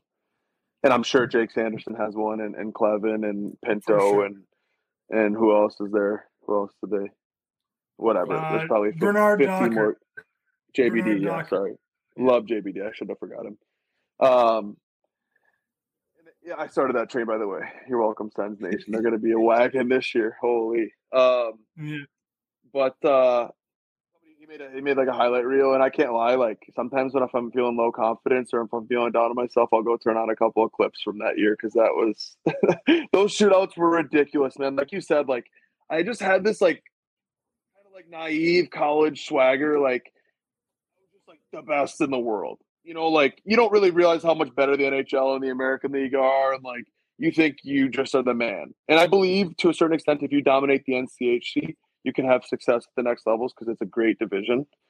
Um, but like if you look in the shootouts before some of those my junior year, I was like circling camera, like I was going full zone circles while the ref was waiting to blow the whistle. Like I would like sometimes like last year I was watching, for example, and I was like, "What an idiot, dude!" Like no one like and and I and I had success, but like like I said, sometimes I'm, I'm my own worst enemy, and like with Bubs and Jacks, they are probably just like, God damn it! Like I wish this guy wasn't playing so well because I really want to sit him like fucking idiot.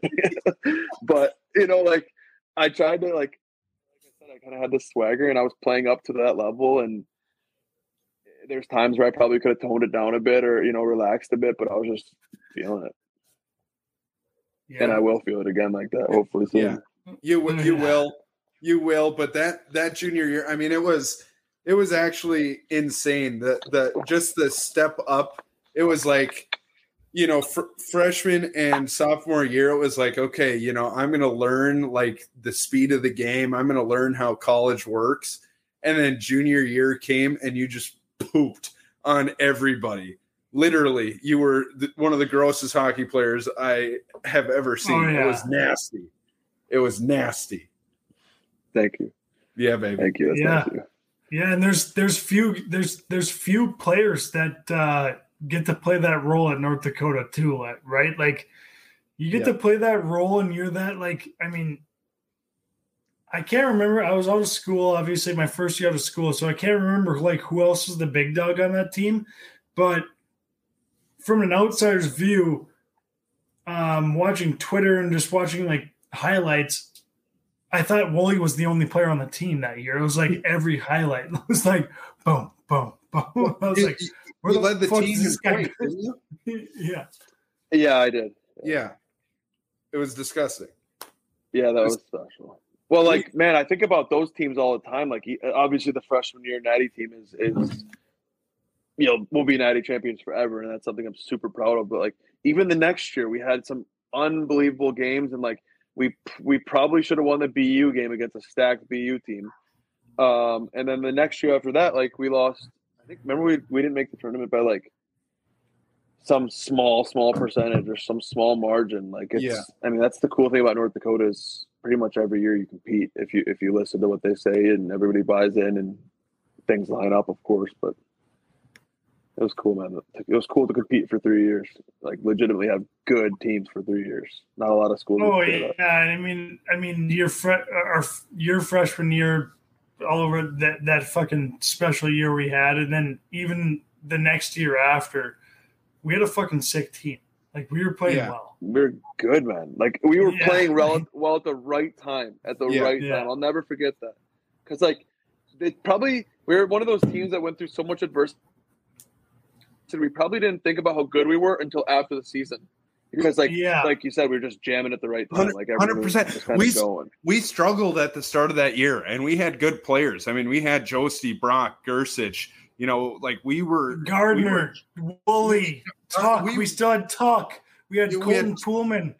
Yeah. I mean, we had a fucking unbelievable team. Like it was, and, we we were an unbelievable team at the, at the end of the year. I mean, in my opinion, I mean, I know it's a fucking what if, but Yeah. we fucking beat BU, right? Like we beat BU, and you know, I Oh, know for a for- fact we're For sure, I know I'll for, never forgive that. I know for yeah, and I know for a fact we're going on that next game playing playing the Bulldogs, and we're playing the best hockey of of the the entire season, and they had already beat us, I think, two times in a row. It's like, I don't know, man. I don't know. I don't know if they're beating us three times in a row. I, I will say that, that that would have been one of the best college games that we ever played was us Yeah. versus Duluth in Fargo. We were so we were pumped for it. Yeah, and they were so they were so good too. They had a bunch of big names. They were nasty. Like you said, they had beaten us two times in a row. We were in Fargo with our crowd. It would have been nuts. It would have been one of the best college hockey games. They may have had they may have had a they may have had a number a lot that sh- that year if I remember correctly. Like we might have played them six times, they might have won five. But Yes. like you said, we hadn't given them what we were at that time. no, we hadn't. We hadn't. I mean, we we were going to, but dude, never like fans that are listening. Like that's like I know we're part of it, so we probably think about it a lot more. You especially, Gage, end of your your college career. Think about what happened there. Like it's crazy, man. We we, we scored, come back. Gorney broke glass. Like there's like a million different storylines that you could think about. Corny broke glass. yeah. but like more than anything, they called off two goals called off, or was there just like maybe like two really tight ones, and then they call off the craziest camera angle of all time. Of all time. Like the the ref from the far security camera, like a ring door cam somewhere up and there. the, the the ref on the blue line didn't even call it. It was the guy following Oh. up the play. It was awful. It was just terrible. Oh, What what was that call? It was terrible. You you couldn't tell. I, It don't was- want to get it. Fuck that. no, there is no need to get into it, but that's like, I mean, like, what a crazy that. memory. What a crazy memory. We went full Sally, ref, random ref. I'm not even sure he was in uniform until overtime. He came on the ice. He's like, I'm just, I'm just trying to get loose. You guys mind if I make a few calls? And he just hopped out there and just made something up. He's like, oh, offsides, I think. and then next next shift, Cal, next shift, Keller to McAvoy. Yeah. Oh, that was too it from was one of the sickest goals I've ever seen ever. Like it was insane. I was just like, well, of course. Look at these fucking guys. They're they're fucking 20 year vets in the NHL. Like, of course they're gonna score that goal. Like, fuck you guys. we just we just beat him. What are you giving him a second chance for? yeah. like, do these guys Oh. need the second chance? Like, well, let's just give it to us. Let's just If they would have left, they would have gone to the national the next day. Yeah. yeah, yeah. Like, oh fuck, that's nuts to think about. I mean, it's funny to say because you know, you know, Duluth people are listening and they're like, I mean, we fucking dusted you guys all year. It's like, yeah, they did, but we did have a fucking. We were coming on. We were coming on there, and they fucking lost to Denver in the national championship that year. And you know what? We had played Denver tough. I don't know. Maybe we would have matched up better when we were playing well. Yeah, they. I, I will say, like, Duluth is my number one uh, team that I dislike by far, by far, by far. Um, but they're they're just good, man. Like they're good. They play well. Former Sue leading the charge. That's why they're good. Um, like it just like they're really good. They're a good hockey team, and they're coached well every year. They're hard to play against every year. Playing in that rink sucked. Like I, I will despise all of those guys that I played against probably for a long time, but they were good. So like that's why that, that's where rivalries are started. I know well, that's probably that's, for you, that's- Wolves, it's even more. But Well, when Yeah, I think about yeah, when I think about college, like you know, my favorite memories are when we played the Bulldogs, and Yeah. I I hated them the most. But now, when I think back, I love them the most because they gave me some of my best memories, like us battling them. I love those guys and their fan base. Like fuck them, but it was it was the best ever. Like it was unbelievable. They, Yeah. We mm-hmm. fucking hated each other on the ice. Like those guys were such pricks, and we're always wondering, like, I know everyone hates us. Like they come on the Ralph, you know, like they hate us. They don't want to play against us, but they, they bring their best game. But for whatever reason, like these fucking bulldogs, fuck them. Like, what the fuck are they doing? yeah, you know, like I- yeah, I have I have a feeling that that's what it was like with the UND Gophers. We didn't get to have that. yeah, You know, the Bulldogs was kind of like our Gophers for Yeah. us at North Dakota. But yeah, I mean, it was just you think back. There are so many great games. You know, Pogo's overtime shootout goal. You think of the six-five game we lost at the Frozen Face-Off in overtime. Uh, you know, there, there's just you know, Brendan O'Donnell, my freshman year, you know, tucks two against him at home. Like, there's, I don't know. It's just, it was one of those series that both teams look forward to. It was top notch. Both Yeah. teams were very, very good, and it was a battle every. and we'd single- always like we'd always see them like like the frozen face off. You get to pretty much match up against any of the top guys, and like for some reason it was always just Duluth. Yeah. You know, like even if it was a consolation game, we're like, oh, Duluth. Like, goddamn. we go, we, we go know, play, like, we go, play these guys in a go- consolation. we go play Duluth the regular season. We fucking hate them so much. We never went out anywhere in the country after a Friday night game. We played Duluth and we're like, fuck these guys. We're gonna go party at their place and then beat them the next night. and we just fucking go party at their place and beat them the next night. But then that's also a funny story because Wooly and I also had a little night out um, in Denver, and we also pulled off a, a nice game the next night. And um, it was funny because Wooly and I and uh, the other guys that went out that night and Friday on Denver, we got back at, we got back at the hotel at like 11:30. We didn't stay out too late. It was like 11:30, 12, and uh, we get back in the hotel and we get in the elevator and fucking Bubs is in the elevator. We walk in the elevator and Bubs is standing in the elevator and we're like, oh boy, like what's he thinking right now? Nothing was ever said. Nothing was ever said. I mean, we didn't really do anything wrong. We were just doing like fuck. You know, like, we're pretty nasty. We can do whatever we want. Like you said, like we had, we had, we weren't back too late. We are definitely pushing the envelope, but like Yeah, reasonable. But like at the same time, like you said, we were out like it was casuals. It wasn't like a go night. It wasn't a green light by any means. But oh, you know, you know, like for for like we shouldn't have been pretending like we were veterans. Like, oh, you were, you were, you were. Well, yeah, you were. We're act- acting like we're 15 year vets. Like, you want to go get a beer before a college game?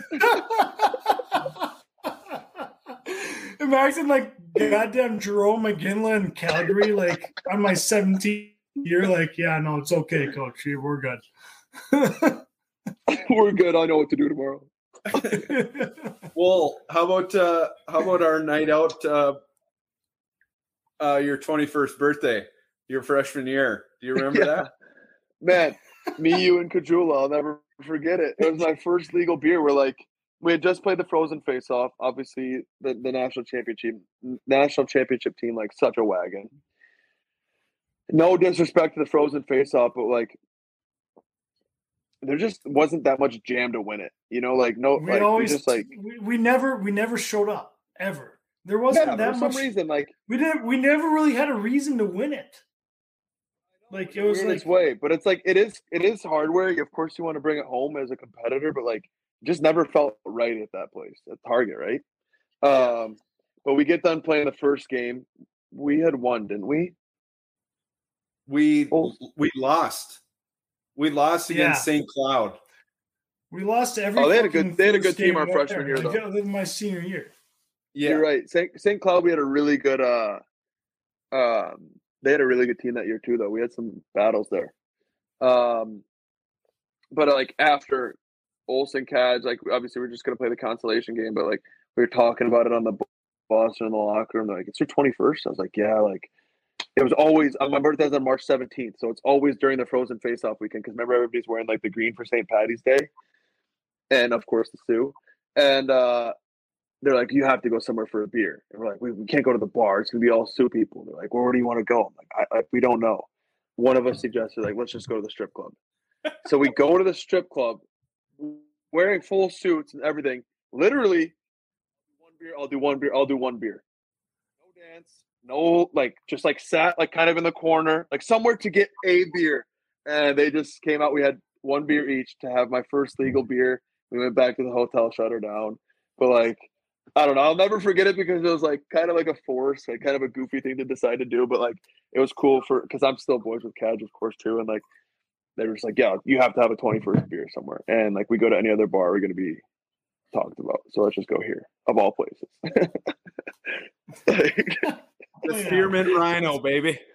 yeah, yeah, it was that was a wild decision to make, but we we it was safe. We were mature, and we got out of there. That's funny. Oh, that's unbelievable. That's what you live for. Like those are those are the memories you you remember at the end of the day. Like, and a lot of people, you know, a lot of people will like ask me about college and stuff. And and when I do think about college, like in, in my meantime, and I'm like reflect back on the days of college, a lot of the memories, you know, like probably eighty percent of them are outside the rink you know, like just what you're doing with the boys outside the rink, like just being normal humans. like Yeah, it's And, like, funny when you- I- the decisions you make, like like you obviously everybody, every human has like decisions where they like push the envelope a little bit, and, like they they regret it. But like I truly believe if you show up the next day, whatever it is, you get to make those every once in a while. It's not an everyday thing. It's not a consistent thing because that's a habit of making bad decisions. But if you're gonna like, like you said, you go and you have one beer and you have a great time and you have a lifelong memory, but you show up the next morning at practice and you're a professional, or if you Well, go and you, you ha- yeah, you have to that? earn it. You have right to earn and it. like even if you you work a nine to five like you go and randomly like you slip into one on a tuesday night with your buddies on the golf course show up the next day be a warrior go to work do the best work you can do. You had so much fun. You're like do you guys remember that tuesday we went out and had beers? You know like that's that's what college is. And i think you guys have been so good at that. And like we've had so many memories like that. That's why this podcast has gone on for for two hours. We're just shooting it. Mm-hmm. And that's i mean Yeah. that's to go back to go back to my dad like that's why he made me go to college. He's like, man, like he played in Kitchener in the O for one year and then went right pro. And he's like, dude, those guys don't reach out to me. Those guys don't treat me as an alumni. I have no friend. I, I think he had one friend, Shawn Burr, who who passed away, um, NH kind of an NHL legend as well. But like that, other than that, and because they play in the NHL, that's the only reason they remain friends. Yeah. Other than that, he's got no boys, no like alma mater. Like, look at this. Like, yeah, we have the Natty team. We're gonna have reunions. Like two lifelong friends, and that's like that's why he's like, you're going to college. I I regret not going. Like the friendships, the alma mater, somewhere to like be proud of. Like I when Nodak plays and like they have big games, I'm tuning in every time. I'm throwing money on it with one of the boys every time, and it's so fun to cheer for them. Yeah. Like it's so we'll well before I mean obviously I mean it seems like to me um we've got so much to cover so much more to cover with you you're you're definitely going to be a recurring guest we have on here just to cover the rest of it um but I did want to ask about, you know, so for the listeners who don't know, obviously the North Dakota listeners know your path, but you you went to the Ottawa Senators, then you went to uh, the Kings, right? Yep. Then you went to Buffalo. Now you're in Vancouver. Um, how are you handling those transitions? And you know, what what do you have like certain memories from each place? Do you you know, do you notice so much like how different organizations are run? Are they all kind of similar or are they all kind of the same in the same way? And, you know, it doesn't really matter where you are. I think in terms of play, um, it really just comes down to opportunity. And, and, then when you get that opportunity, how confident are you when you get that opportunity? Um, and, and, in terms of my experiences so far, I mean, like it's just like anywhere, man. Like if you play good hockey, they're gonna like you and they're gonna give you opportunity, and you're gonna love it. I went into my rookie year in Ottawa, coming full confidence out of out of uh, North Dakota, and I played for Marc Crawford, who's had a long, long NHL career, and Guy Boucher, who was actually the the coach for the most of my time there. And they liked me, and I was a rookie, so I was up and down a lot, and but they liked me, and they gave me opportunity so like if I was up, I was playing 15 to 20 minutes a night and I was buzzing. You know, like I had yeah. a pretty good year that year. Eh, up in the American League or down the American League and up in the NHL, I had success because I was playing in both. And then you have the shoulder surgery and then you go into the COVID year and I mean, I got to look in the mirror, right? Like it's I, I'm not going to just say like I got buried, I didn't have opportunity. Like I didn't really give them a lot to work with. I wasn't confident. I'm coming off the shoulder. I, so I, I had shoulder surgery. I came back. I played three games in Ottawa. Then COVID hit, and we sat for. So I really, if you don't count those three games, I sat for like two and a half years. However yeah. freaking long COVID took.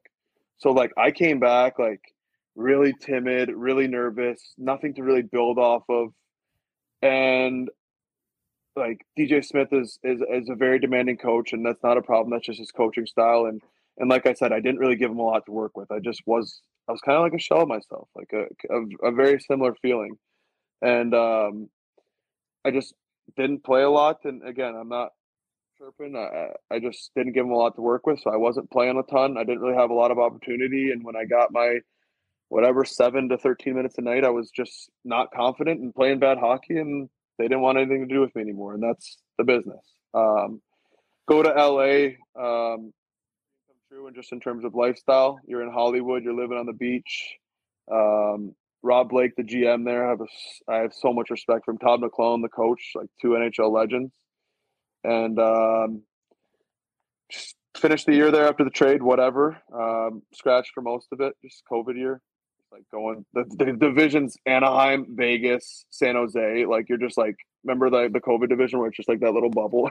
Yeah. like oh, you're yeah. just in cat. You're either in Cali, Vegas, or Arizona. You're like or Colorado. You're like, well, this division's not bad. You know, like this is unreal. Yeah. And I was buried. I was scratched for the end of that year, and then last year, great camp, and and Buffalo picks me up for a month, and then uh just went back to LA after after Buffalo let me go after a month there. One game played. Um, go back to LA and and finish here pretty much in the minors. And like I said, I'll, I'll look in the mirror a bit and say that I didn't really give my best and, and not because I didn't want to. I just didn't really have the jam and, and was battling confidence and trying to still find it. Like I said, I missed two and a half years, man. I just didn't feel it like, like myself really at all.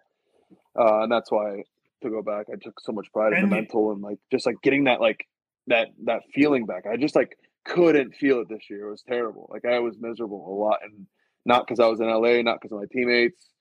I just like couldn't feel it, man. And and it was it was tough. Not a great year, to be honest. And but but you know, on the flip side, you know, you're playing pro hockey, you're playing at a very high level, and you're also living probably in LA on one of the beaches, Hermosa, Manhattan, or whatever.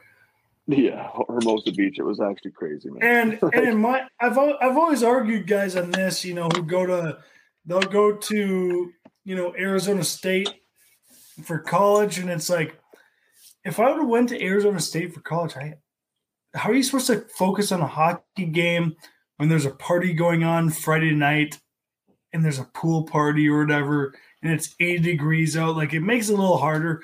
When you're in when you're in fucking LA and there's the ocean there and it's like the best beach ever like you can go down there and play fucking volleyball and just sit in the ocean like it's I mean you get to live there.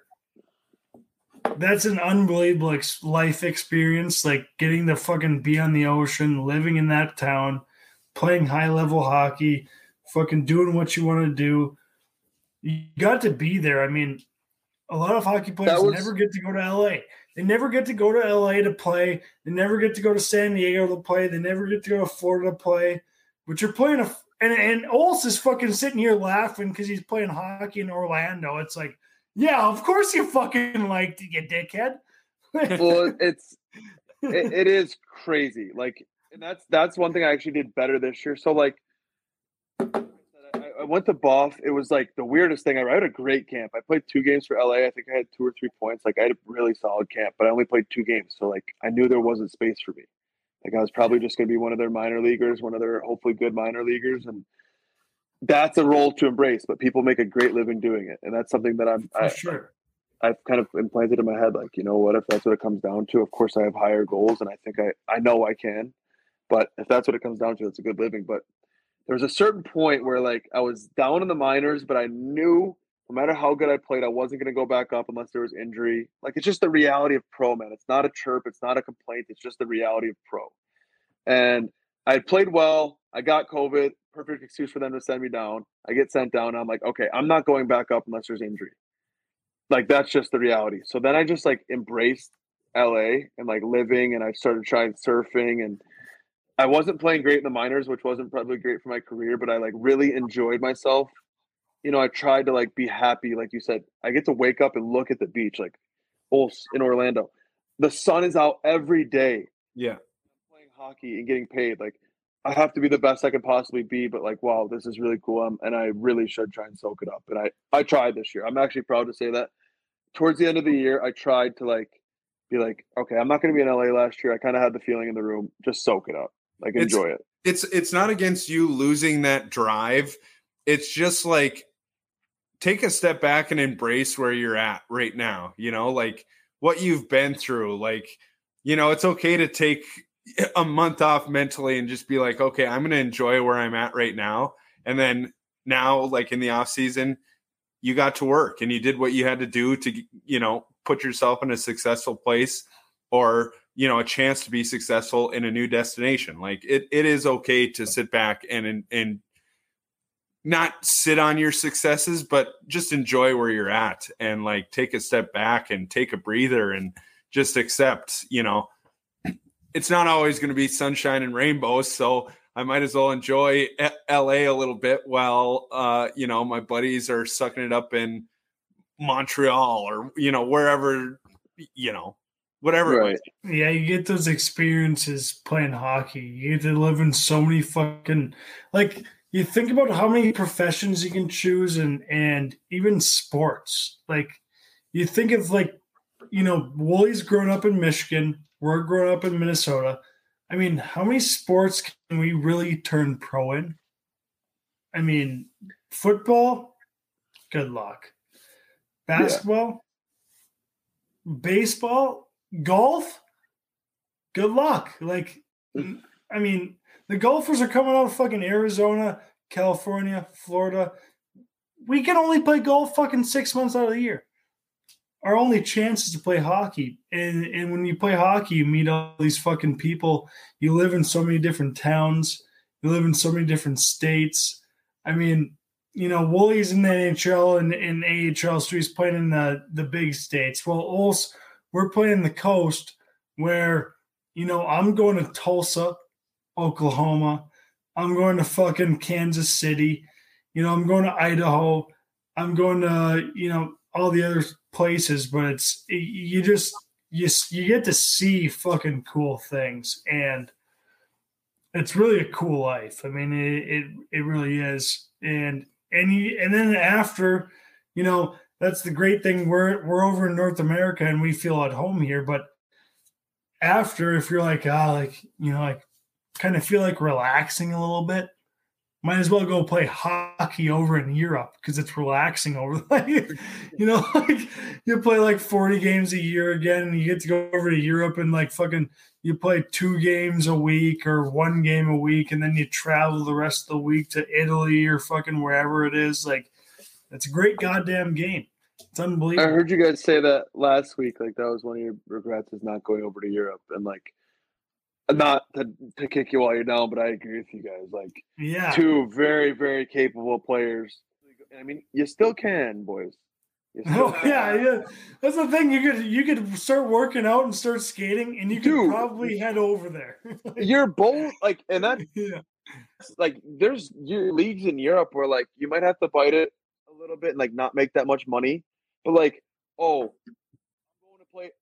Your 22 year old girlfriend would love this. Hey, do you want to go play in the south of France? We're not going to make that much money, but there's a league in the south of France. How's a year there for a life experience sound?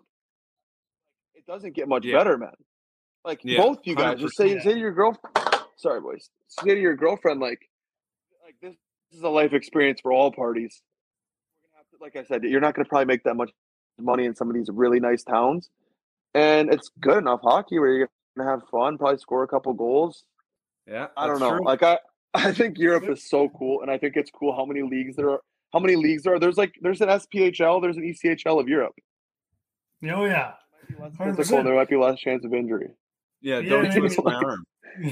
So, uh, and like- and and we were. I mean, yeah. seriously, boys, like it would be unreal. Oh, it'd be great. I mean, yeah, you, you go over there and you just fucking have a great time fucking playing hockey. Like there's nothing like there's nothing like being a hockey player, right? Like that's one of the best parts and that's one of my that's what my coach told me at uh, Ann Arbor, you know, right? So he's like some of you guys you're to like you're to like playing hockey. And that's where you want to be. And then like some of you guys are to like being a hockey player. And, you know, when he said that to us, you know, in my head, I was thinking the whole time, like, well, fuck, I kind of like being a hockey player. you know, like, I'm not, I'm not really on the side of I like playing hockey. I was, I was more on the side of like, I like being a hockey player from the locker room experiences and the travel and just the fucking memories you get to have. But yeah, I mean that's Olson and I definitely could. I mean, if we Ols, how funny would it be if if we both just decided to rent out a rink and start shooting pucks and skating, and we both just traveled overseas to play for the same team? Dude, that should be your that should be like your vlog. Like your your you do a has could been eas- has been you vlog. could and It's just like you your could easily do recovery. it. Oh yeah, you could easily do it if you Guys, wanted like- to. This is the funny part. Coming back from the dead and like making a career. That somehow you guys somehow go from like south of France tier three league, like you make it to like the first league, and then next year like Sweden's calling, and all of a sudden things are stacking up, and you're just you're just a stud again. You're just so Could you- Like Could you imagine? That would be insane.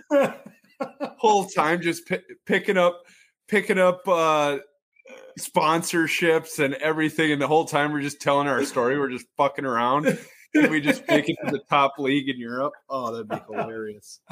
We're gonna have to make it a bit. enough, you can do it. Yeah, Go ahead. yeah. We're not even we're not even thirty yet. I mean, you don't peak to like what did what do they say like twenty eight to thirty two? Your peak. We're right in the Yep. middle of it. We're right there. We're right Yeah, there. we're Yeah, if you put it that way, we're just getting started. oh, it's good shit. Well, um, we've we've spent enough time on here, fellas. Um, great episode, one of my favorites. Well, great seeing you again, brother.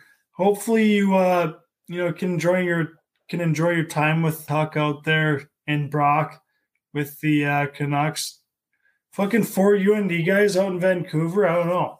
That's uh that's pretty exciting, and that's that's the one that's the one camp I'll be paying attention to. So, um, thanks for coming on. We'll really appreciate having you here, but uh, probably going to be a recurring guest. I mean, that was a great time. Yeah, I, I love being here, boys. It was great to catch up with you guys. Like I said, I think it's it's a shame that we don't talk enough, but uh, I'm outside of the mini loop, so uh, I'll take a lot of blame for it. We'll, we'll, get, Um, we'll get you here next off season. Yeah, I'd love it. But honestly, you guys, I I I know I texted you guys both when you started this, and it's really cool to see two buddies just uh, yucking it up. I listen to you guys whatever every couple weeks, depending on the guests. I'll be a little bit biased if it's a bulldog or whatever, but I've uh, when it, if it's a if it's a Sioux boy, I generally listen, and you guys are a lot of fun to listen to.